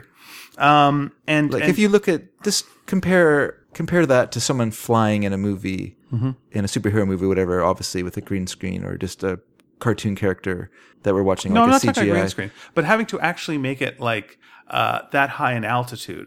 Like you could have altered the look of the sky to to give. Hmm. Well, the, they needed time for this for the stunt though, so they had to have a certain amount Mm-hmm. of time in order to act out the situation that's happening in the film as well. Because there's a scenario in the sky, right? Yeah. Where the character, one character gets knocked unconscious That's by a, right. a lightning, like a lightning bolt, even when he decides to jump when he shouldn't. That's right. so But it's forcing not Tom a Cruise's million miles character- different than the, Yeah. the- Okay, it's not a million miles different than others other uh, things we've seen in movies where someone's someone's falling and doesn't have a chute, say, and then the other person has to go and give them a chute, Mm-hmm. Yeah. Mm. or something like that, or someone's got a thing and they got it and they fight in the middle air, or, yeah. Mm. What, or what have you. But that it was an actual Halo thing. The argument there was uh, Tom Cruise because he wanted it to look like that Yeah. endangered, put other people in danger because he wanted this look. Mm. And it's not worth in risking the life of these stunt people. Stunt people didn't die, but Yeah. Mm-hmm. stunt people could have died. So, so if you're an artist and you're doing this kind of thing, I get that you like, or you know, I, I- like the free climbing thing. You know, okay, you're risking your own life. Yeah. But in a case where like you've got a Tom Cruise thing, Sure. you know, maybe you're breaking your own ankle. Okay, that's your risk. Yeah. Maybe you're doing the mountain climbing thing and maybe you fall. That's your risk. Yeah. When you're doing it with all the other people and you are literally risking the life of these stunt people here, Mm-hmm. uh, is that okay?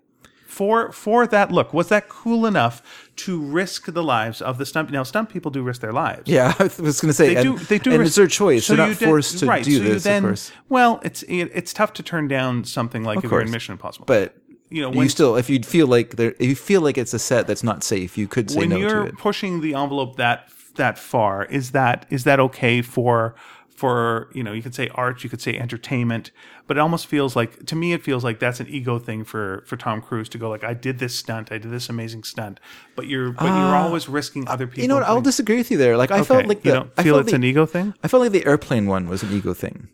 Like the airplane stunt at the at the opening of of uh, where's on the outside of the airplane yeah Ro- Okay. of Rogue Nation. I, to me, that felt um, what's the word I'm looking for? It felt uh, just there's a word for it. but I can't separate think of it. from the movie it Yeah, just, it just was- made it look like he's yeah. doing it for doing it Yeah, because it didn't really have anything. It wasn't integral to the plot of the film as, Mm-hmm. as a film. It was more of a cold opening, like a James Bond thing, and and I still enjoyed it. You know, it's a it's a fun sequence, but it's just kind of like w- w- you know why. But I the Halo jump, like it's an extreme comparison, I- but I'm gonna I'm gonna bring it out anyway sure. because I can bring out another comparison to it, which is also a dangerous stunt that was done practically in the air in reality. But if you compare Tom Cruise's Halo jump in Fall in, in Fallout to Roger Moore's parachute stunt in in uh, Moonraker, where he has a fight in midair with Jaws, like you can there's a you can tell the difference between when it's the act the actor doing it and when it's stuntmen doing it with cutaways to actors, you know, s- with their sit- I guess they're on a stool with their ch- you know kind of stretching their arms out, flapping their arms, and doing something and then to the point of of stuntmen put, risking their lives in order for a stunt, think about the opening sequence, which I think is a really great sequence to The Dark Knight Rises, where they have that the plane Sure. in midair hanging there. That's a really that's a really dangerous stunt as well that involves a lot of stunt people. Like all those people who did that, who coordinated that sequence, it was dangerous, but they are super proud of what they did. The same way that all those people who work with Tom Cruise on that Halo jump are super proud of the work they did. You can see it in their faces when they're talking about doing it when you watch the documentary, which I did because I have the DVD of that film. And so it has that stuff on there. And they're like so proud of what they did to make, to make that jump seem real and, and feel like so, you know, and I think the fact that everyone's sharing the challenge, the dangers, and the challenge of that situ- of that scene, I think you know, like you don't feel like anyone's there, like kind of like, oh, I don't know why we couldn't just get a couple of like veteran jumpers to do it, and then just you know CGI Tom Cruise's face on- onto it. They did that, but the thing is, is that they did that with um, they did that with Daniel Craig in uh, not Spectre in Skyfall in the market scene when he's riding the motorcycle. There's a stuntman riding and they and they CGI Tom, uh, Daniel Craig's face onto it and it looks terrible. So when you're watching it in the theater, you're like, oh, that's a that's not his face. That's that's Daniel Craig's face put onto someone else's face. i never noticed that but okay you know, I don't know. Maybe I'm more hyper aware of it or whatever because it kind of bothers me when when that happens. And so when that when they do stuff like that, it takes you out of the movie for you know kind of like oh, hmm, you know, like I, I I'm not mad that they use stunt people for in movies because it's very dangerous what they do, and it's good that there's people. No, I'm not mad at stunt people either. I just wonder like where where where's the line where this is worth you Hmm. know this is worth like again i that uh the uh, rescuing bane or whatever that scene that is an amazing scene That's a great scene, and I saw it in IMAX, so it was really impressive. yeah that's a very that's a very cool scene it feels it feels to me Better like than the movie. my my worry is that at some point like a Tom Cruise thing where it just feels like he's got to prove something every film. Like he's got to prove something every film. Mm-hmm. I don't think he's trying to prove something though. I think he's what he wants to do is give you the the viewer of the movie a kind of ultimate experience of of what mis- the Mission Impossible films are, which is this, you know, kind of breakneck yeah. uh, movie. Like if you if you like took all the action scenes out of Fallout, you'd have like five minutes of film. Like it's just insane how much action there is in that movie. Because you know he's doing stuff all the time in that movie that's dangerous. There's a he's riding a motorcycle against traffic in in the you know in the um, by the Arc de Triomphe by Yeah. the the Place de Gaulle there. Um, like that's that's crazy. Yep. You know he's flying a helicopter. He's in Dubai. He's climbing up the thing. Like it's all yes. I Yeah, get that's that. right. He's on Yeah. the on the the uh, what is I can't remember what it's called the uh, the needle anyway there in Yeah. uh, in Dubai. Yeah, that's that's crazy too. That whole that sequence is crazy too. But it, the reality of it makes it feel like it feels more whatever you know. Like Mm-hmm. when he has Vis- Mm-hmm. to visceral. is what yeah, it is. when he jumps, when he has to jump, and then they grab him, and they, and they, and the, you know the the um Jeremy Renner, you know, ca- Yeah. catches his, his pant leg, and then the I can't remember the name of the actress who Simon Pegg. not no, I don't think it's Simon Pegg. I think it's the ac- the actress who's there Oh right, right, okay. who grabs onto Jeremy Renner's yeah, legs. That's a very good scene. but it works because of what happens before it, because you have the feeling of danger. So when that happens, you're not like, oh, it's just a green screen. I guess I, uh, oh, thingy." I wonder. Like I know you're saying green screen, but like we're we're in such a world now where I feel like we can duplicate so many things that if you could duplicate uh, like to equal effect the halo jump or that climb, Yeah. and you don't have to risk the actor's life. Should you still risk the actor's life for the thrill of but maybe I don't. the I don't think you can duplicate it.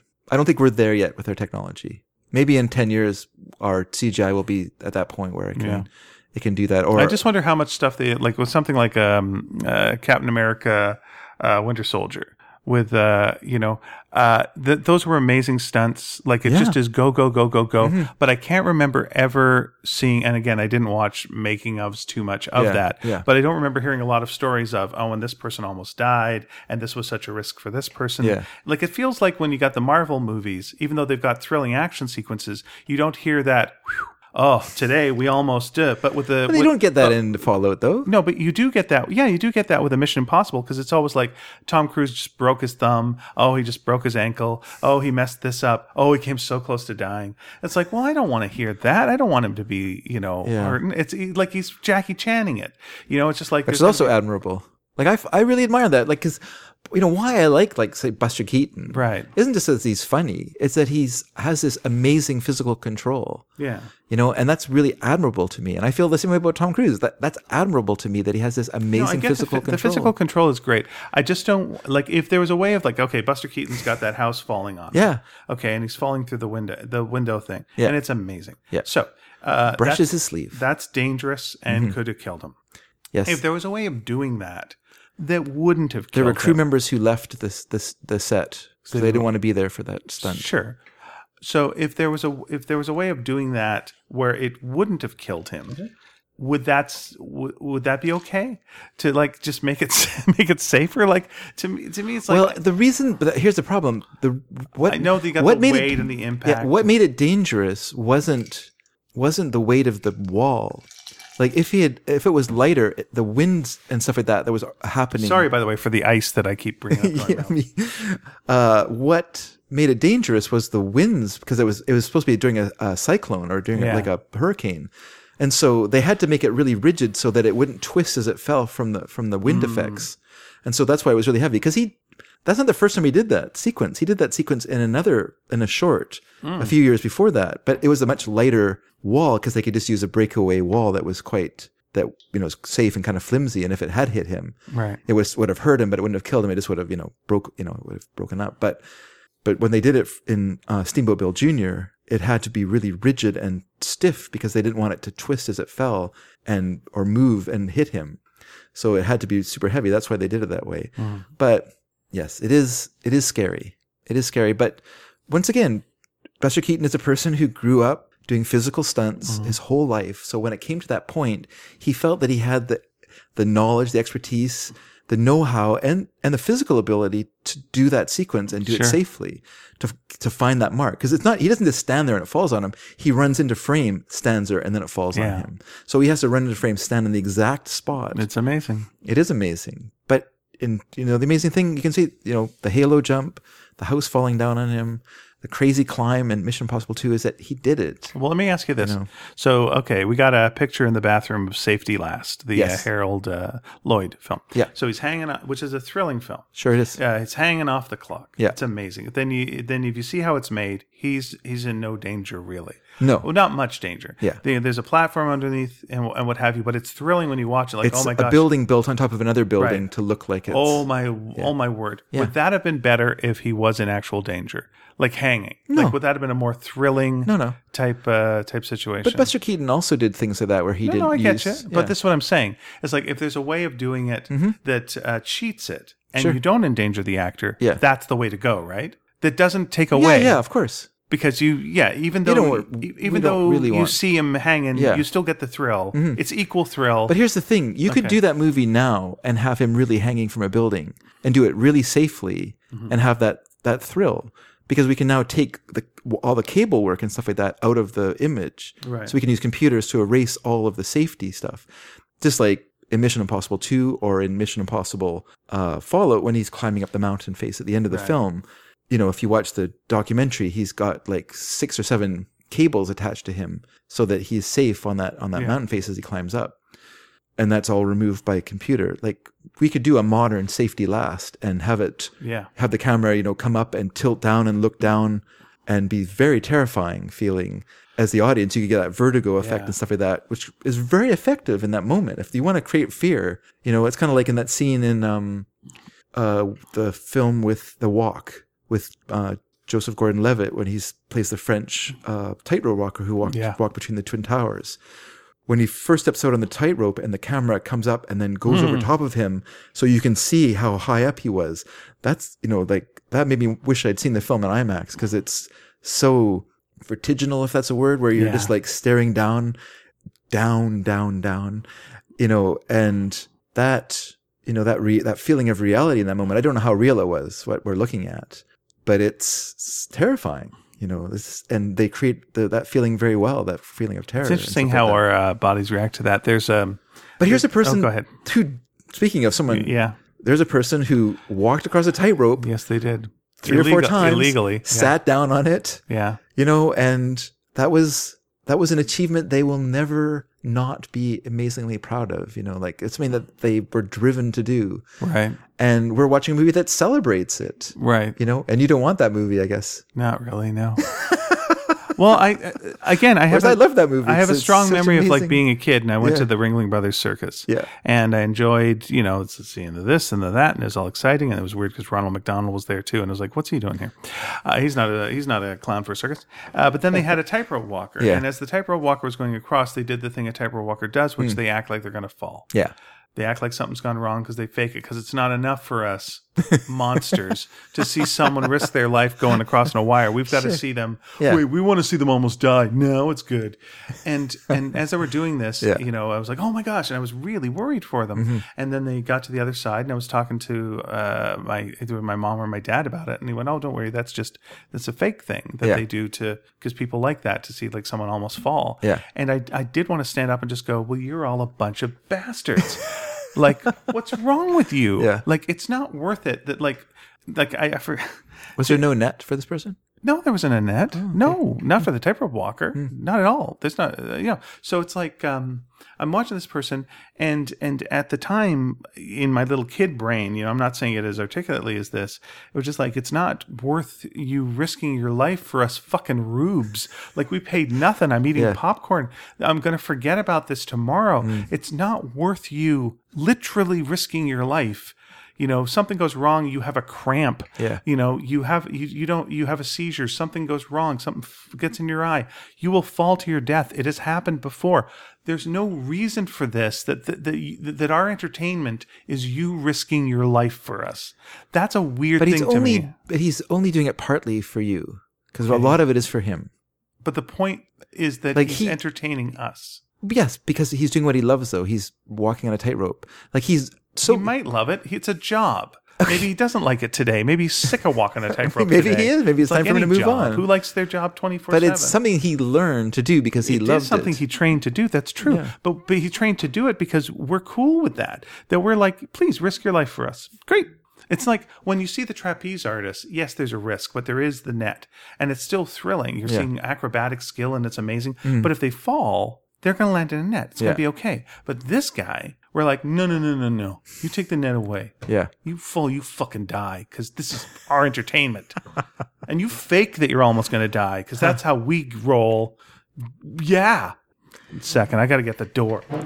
so mad. I I don't know. I feel I don't feel like that way about it. I mean, I guess it's true, but isn't it better to isn't it better to have a world where people can have fun? But what is our what is our fun? Like, is our f- it, where's the fun come from? That like, isn't there isn't it enough of a thrill to see something amazing? I'm not talking about the audience. I'm talking about the person doing it.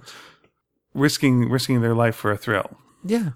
Like Okay. people do it all the time. I do. I see. I, look, I, I enjoy a fail army video, and if you Yeah. watch a fail army, There you video, go. There's people You're going to doing see all kinds of dumb a bunch of things. people doing stuff that Yeah. could paralyze them for life. you know? Possibly, but we're pe- human beings are, um, remarkably uh, bouncy. Okay. It's true. Like you watch those things, Sure. and it just feels like that guy is m- this.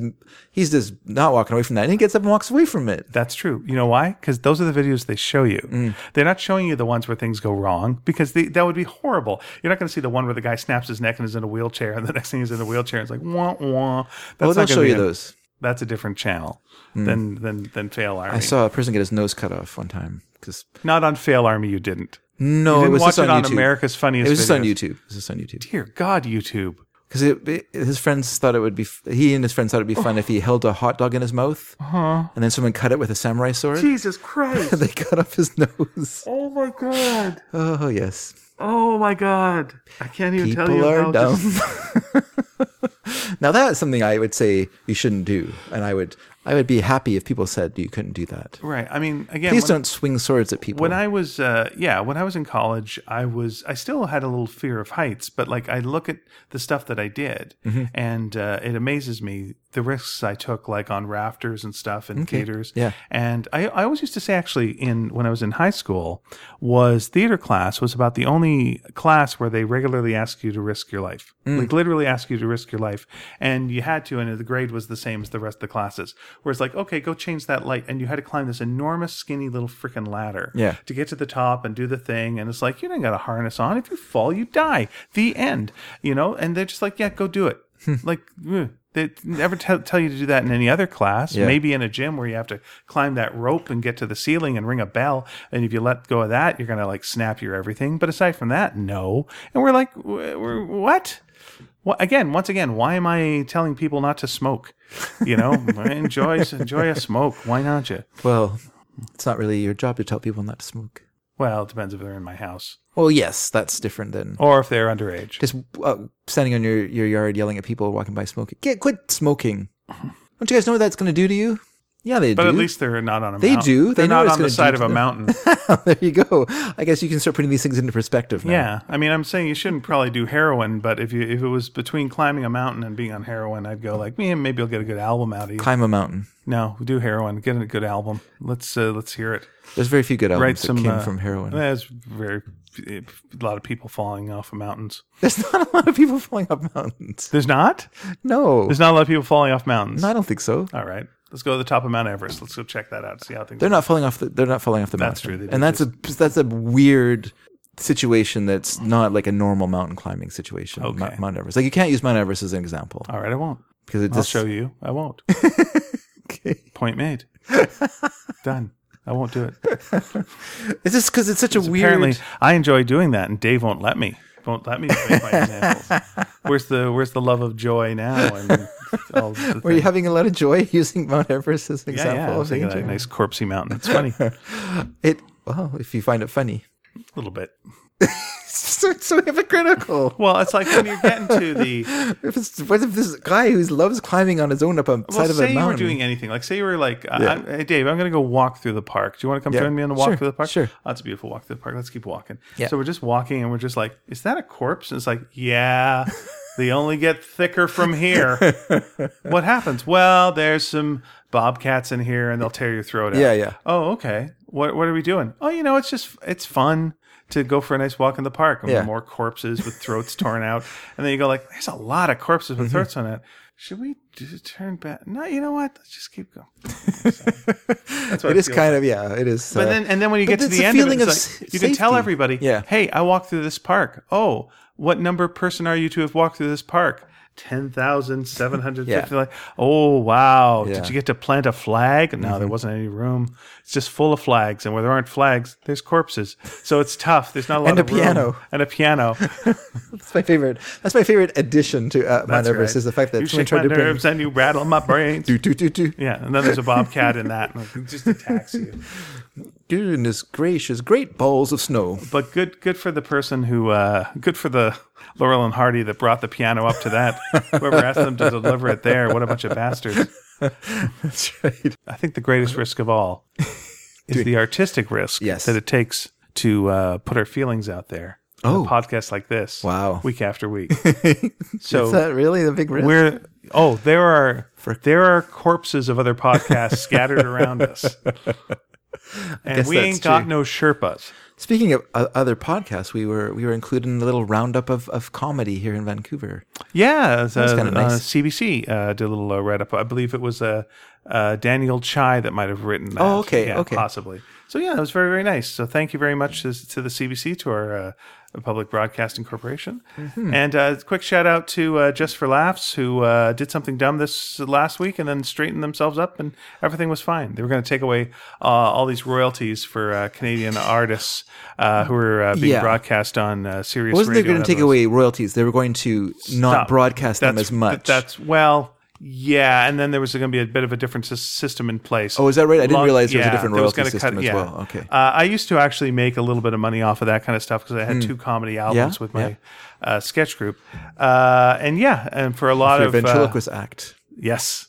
For uh, for a lot of Canadian uh, stand-ups, uh, it's it's nearly half of their income, if Yeah. not more. Yeah. So this was going to cost a lot. But but uh, Canadian comedians kind of uh, rose to the occasion, complained en masse on Twitter. My and Twitter other feed was places. full of uh, people talking about that's this. Mm-hmm. where it started, and then it, it went off to the mainstream media. Yeah. And they shamed Howie Mandel, who is one of the owners of Just for Laughs. My wife did a cartoon, a biting editorial cartoon, uh, and uh, by God, they uh, changed their minds. So it all worked That's out great. Yeah, yeah. No, I did see the the uh, positive outcome of all, of all that. The only negative, uh, uh, comedian uh, Boyd Banks licked a newscaster's ear, and uh, but even that has been apologized for, and things have been forgiven. Is that who that was? Yes, That was weird. yes, it was. I don't know what was, and it wasn't just weird. Yeah, It was weirdly long. Like it's one thing to lick someone's ear, but don't do it for five minutes. Right. Like it. We get it. yeah. You're being like a creep. Yeah, it was kind of a creep move. Absolutely. Like I could see how you think it was funny, but it's like after a while, oh no, this is not good. and uh, he, he got the message that it was not good. And again, apologies have been made. Things have been happening. If you've uh, if you're looking for uh, you know where have I seen that guy before? Uh, the remake of uh, Dawn of the Dead. He is in that. He is in uh, many of those type of type Okay. of movies. Okay, Yeah, and does a really nice job actually in them. He's in the one that follows afterwards, Land of the Dead as well. I see. yeah. Playing a zombie. Uh, Eventually, Okay. eventually, he's a character. He's a good victim. Things happen. He's a good victim. He's the kind of guy that you do want to see turn into a zombie at some point. Okay, Yeah. okay. So he's a he, no, but he's also a very good uh, stand-up comedian. But uh, a terrible liquor. Yeah. Dis- the bad decisions were made. Yeah, they have to take away his liquor license. Well, that's all the time we have for the show today. Once again, the question of the day was how do uh, what? Uh, well, we'll do two questions. One is uh, what's uh, t- what TV show ended the best? Let's not end the show yet because I have one more thing I want to talk about. Very good. You go on with your question. All right, so I'm going to go with the question. Uh, what TV show ended the best? What TV show ended the worst? You can also go with that. Oh, that's a good one. Yeah, what one ended with a bit of a well, Mash would be one for me. Uh, yeah, anyone that ends with a giant wedding, like a Happy Days or something. It's like everyone gets married, and then uh, and then and then the father turns to the camera and just go, "And we wish all of you happy days." That's no good.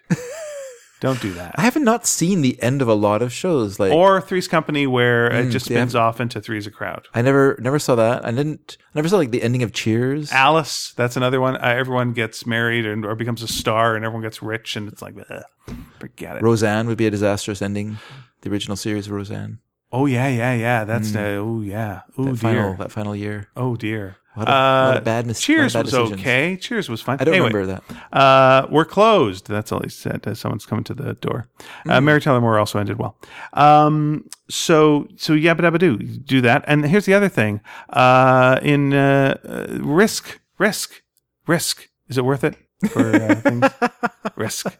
Just that general discussion. Mm-hmm. What, uh, what's your opinion on it? We'd love to hear from you. Okay, back to Dave. Dave's got uh, Dave's final thoughts. Dave, what's your thoughts? Well, last week we had uh, a dollop of trollop, yes, we did. and I thought this week we'd have a frosting of Austin, because uh, I Okay. my close personal friend David M. Uh, By the way, Oh, I sorry. think this shows we're not pandering. no, no, We are not giving the people what they want. No, Uh, we are giving the people what Dave Once feels again, he's serving from a menu that he is making up. Frost, Okay. Frostin' of Austin. Go so this is, like I said, my f- close personal friend David M. Uh, gave me a box set of Jane Austen uh, videos, Jane Austen novels that have been been uh, televised anyway. And these weren't these aren't like ones from the '90s or ones from the from the noughties. These are from the '80s. Hmm. These these you know the ones from the the, the late '90s, the, the noughties. They had some money because they know they can sell them internationally Right. the ones that were done for the BBC in the in the 80s, the early 80s or 1980, I guess they thought that no one would ever bu- be interested in these Right. made for a shoestring. There was Emma where she was a wisecracking robot that was always horny. they were pretty faithful to the Okay, original novels. I don't know what one you're thinking of. M uh, M A, just like M d- dash A. That's M. That's it. It keeps M- uh. trying to Yeah. just kind of hook people up together and whatever. Binary. you would be fabulous together. Um, so I, ha- I okay. The first one, I so I decided to watch them in, in order of how they were made. sure, sure. And so the first one was Sense and Sensibility, Mm-hmm. which of course was was a film uh, Emma Thompson did with uh, Kate Winslet and herself as as Eleanor and Marianne, the the two uh, poles of sense and sensibility. Now, did Emma did Emma Thompson uh, write the screenplay to that she one? did write the screenplay, although uh, Whit Stillman did the rewrites for it. All right, very good. And um, so what's fun about the the Sense and Sensibility that was made by the BBC is that each episode opens with sort of a a sort of gauzy kind of a s- oval with Eleanor Marianne on a seesaw, sort of balanced. So you know, ah, Sense and Sensibility balanced. There. So there shouldn't be just one or the other. They should be a, a mingling of the both but uh, it, it's kind of fun to watch these because, like I say, they didn't have a lot of money. They're shot on videotape, Sure. and and they're, The, the they're- costumes are good because they're the BBC. They must be good. the costumes, are pretty good. Yeah. and They got those lying around. They're, And for they're, they're Sense set. and Sensibility, what's kind of fun is that they actually shot the the scenes in in real houses and real cottages and things. Like so, when they go to like when they're thrown out of of uh, whatever it's called, Nor- Nordstrom's. North, the Nordstrom's. That's right. Get out of this shoplifting. store. You can't afford to shop here. this place is way too fancy for you. That's why there's pink. These the p- pink polka dotted gold lame bathing suits over here. This is only for rich people to buy, not for poor people like you, you suckers. Rich people like to look like idiots. Yeah, you shop over at Pride, Prejudice, and Beyond. and so they're, they're in this little cottage and and the, the doors are so low i was afraid the whole time that someone was going to turn and bump their head Yes. because they're just actors. They're acting in a scene, and so Yeah. they're just gonna be like, "Oh yes, my lady, I'll go and get that clonk." You know, obviously they would have cut that out. But I just the whole time I was imagining myself, oh, there must have been so many like bumped heads and things happening. I would check for the bloopers later. Oh, I guess I should. But when they have a scene that has any kind of crowd or or any sort of like group of people talking, so they'll have like a group of people talking and music playing, and then they'll have like the characters kind of foregrounded talking. You can't hear them because this is like a huge chaotic noise. Like there's there's no re like there's no foley or whatever. Like Yeah. no like redubbing later on to like you know boost the voice a little bit. Oh no no, just whatever was going on in the set that day Wow. that's what you're hearing. Oh, it's it's crazy sometimes. Like there just be like so much like piano playing, and then people go, "Yes, I was talking to I was talking to so and so." It's just imagine maybe that's how it was in those rooms. You really couldn't hear, Wow. but when you do an actual movie, you should should be able to hear each other. I remember I have it's a ways away yet, but I did I did have seen the Pride and Prejudice from this series of of shows. And I just remember there's a scene where they're having like the dance very early on in the movie where Darcy and and uh, and um, Bingley first come, and and yet what all you could hear was the swishing of the dresses on the floor. Hmm. Like you'd hear the music playing a little bit from the orchestra, and then all you could hear was this like, shh, shh of all these people like dresses sw- swooshing around. So it's just really interesting. Hmm. It's like "Can- get some money, but um, but yeah, I'm, I'm enjoying them. I'm enjoying their their accuracy actually because when I was To the wa- books? yeah. Yeah. Yeah. Because the the um, Emma Thompson version, directed by Ang, Ang Lee, it um, cha- it makes some changes, and it's it's they're interesting changes as well because they're more they they kind of they kind of bring out a bit of slapstick for that version, whereas this version keeps more closely to the novels. Like no one like in the Sense and Sensibility that Emma Thompson did, there's a scene when the wife of John Fair John what is the name of it? John no. Damn it. I can't remember the name now. Anyway, when What he, if it was Smith? it was you not just couldn't Smith- remember it wasn't that. Smith. But anyway, when their when their brother's wife discovers that this there's been a secret engagement between this girl and Right. and, and Edward Ferrers, uh, in the book, of course, she's uh, she's horrified, and they indicate that in the TV show by just having her scream, like just shriek with horror and not stop, like this, can, and like s- you know, but she'll pause and then she'll see the girl again and just start shrieking all over again at the idea of this. In the movie version, when this is discovered, she attacks the girl, and like there's a scene of her like, like basically beating her out of the house with Yeah. something, you know, like a with a whatever, like with uh, something at hand that she hits her with to to get her out of the house. And so it, you know, to be to be f- honest, like that, like a, a well-bred woman, it's very unlikely that they would attack someone and you know beat them out of the house. Like it's a funny sequence in the movie, but you know Jane Jane Austen's version doesn't have that because it would not be real real to the situation. But I'm still I'm enjoying the uh, I'm enjoying them. I'll, I'm I tried to start Emma last night after I finished um, Right.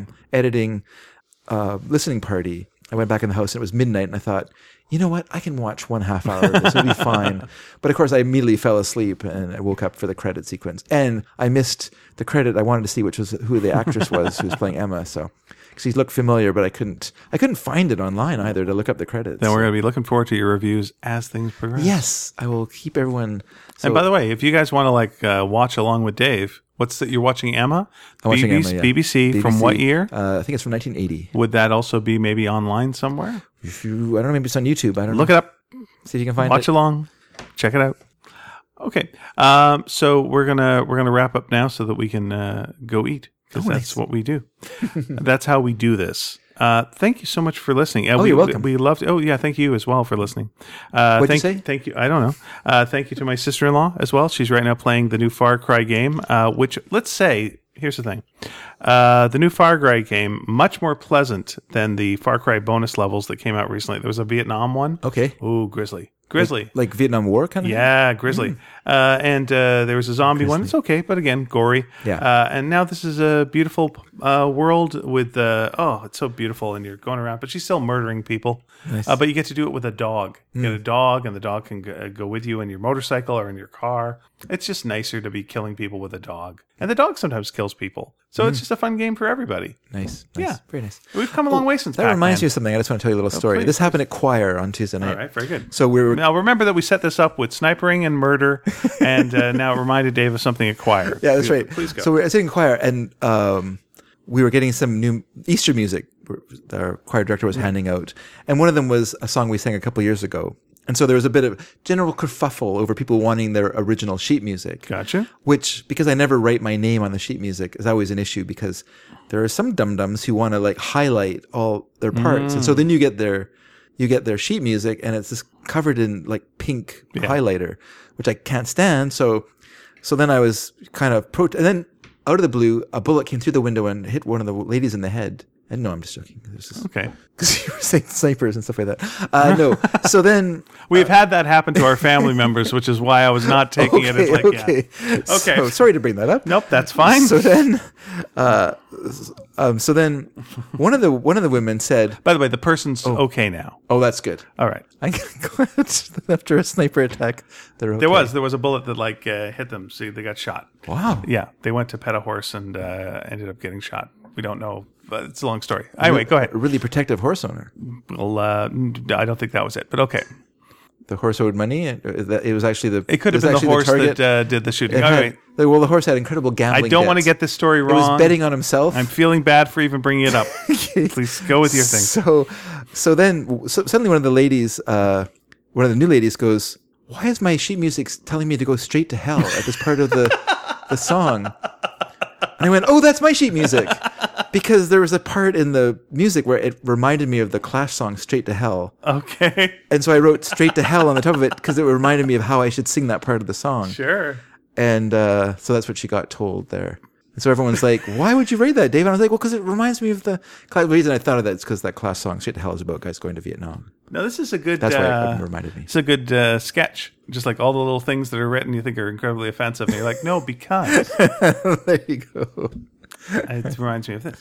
Yeah. All right. So uh, Carry hey, on. Please uh, do Don't let me interrupt you. If you would like to uh, write us with uh, you know your answers to the various questions or just any kind of thing, What were those questions? Uh, the questions again were uh, best ending to a TV series, worst ending to a TV series, Hmm. uh, and uh, taking physical risks in movies Ian wants, and some, or Ian wants some validation. uh, why not just take heroin, uh, get the thrill That's that way? insane. I don't know. I well, I think of the two. Uh, looks, hey, guess who's around? Iggy Pop. If Iggy Pop climbed the side of mountains, would he be around now? No. That's Um, so, it's so negative. no, it isn't. He's uh, Taking Iggy- heroin Iggy is a Pop negative. uh, seems to be uh, quite okay now. Yeah, because he's not doing heroin anymore. Yeah, but that's the thing. When he was doing it, his life was a horrible mess. It was, but now he's okay. Whereas if you fall off a mountain, your life is a nothing. You fell fall off a mountain. Anyway, like they this is- lost their recording contract. They the Yeah, band but he fell didn't fall off apart a mountain. around it. But he didn't fall off a mountain. He's fine now. Um, still getting royalties. The um, let us know what you think about that. How do you do that? You go to sneakydragon.com and leave a message in our message board, or uh, go to uh, our email, which is sneakyd at sneakydragon.com. Sneakyd at sneakydragon.com. Hi, my cat. Uh, or go to Facebook, Sneaky Dragon, or Tumblr, sneakydragon.tumblr.com. Uh, dot com. and we're also on uh, Twitter, sneaky underscore dragon. Those are the places to reach us. Or just come and say hi to me at uh, Vancouver Fan Expo this Sunday or late Saturday, depending on when this gets dropped. Couldn't you argue though that Oh, we're making an- still going. making an album yes. like say say no fun making not no fun but say the Stooges making an album like their first album that that is that is the kind of the artistic equivalent of climbing a mountain by yourself of throwing yourself out there putting yourself at this great risk and I know it's not physical risk but it is an emotional risk that can have like it could have physical consequence as well and we it did have a physical consequence on the band in that it drove them into various types of that their failure their kind of relative failure of the time Right. kind of drove them into various uh, forms of of uh, you know drug abuse and other things. Okay. Like like isn't that a risk as well? That do, should we not have that risk? Should we not take those sort of risks that could have bad personal consequences for people? Good, uh, a good argument. What do you all think? what do you think? Huh?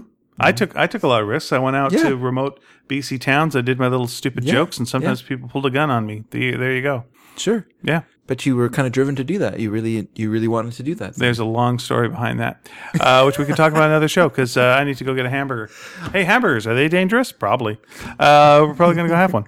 Anyway, uh, we uh, we really appreciate you listening to us. Thank you for taking the time to share your time with us.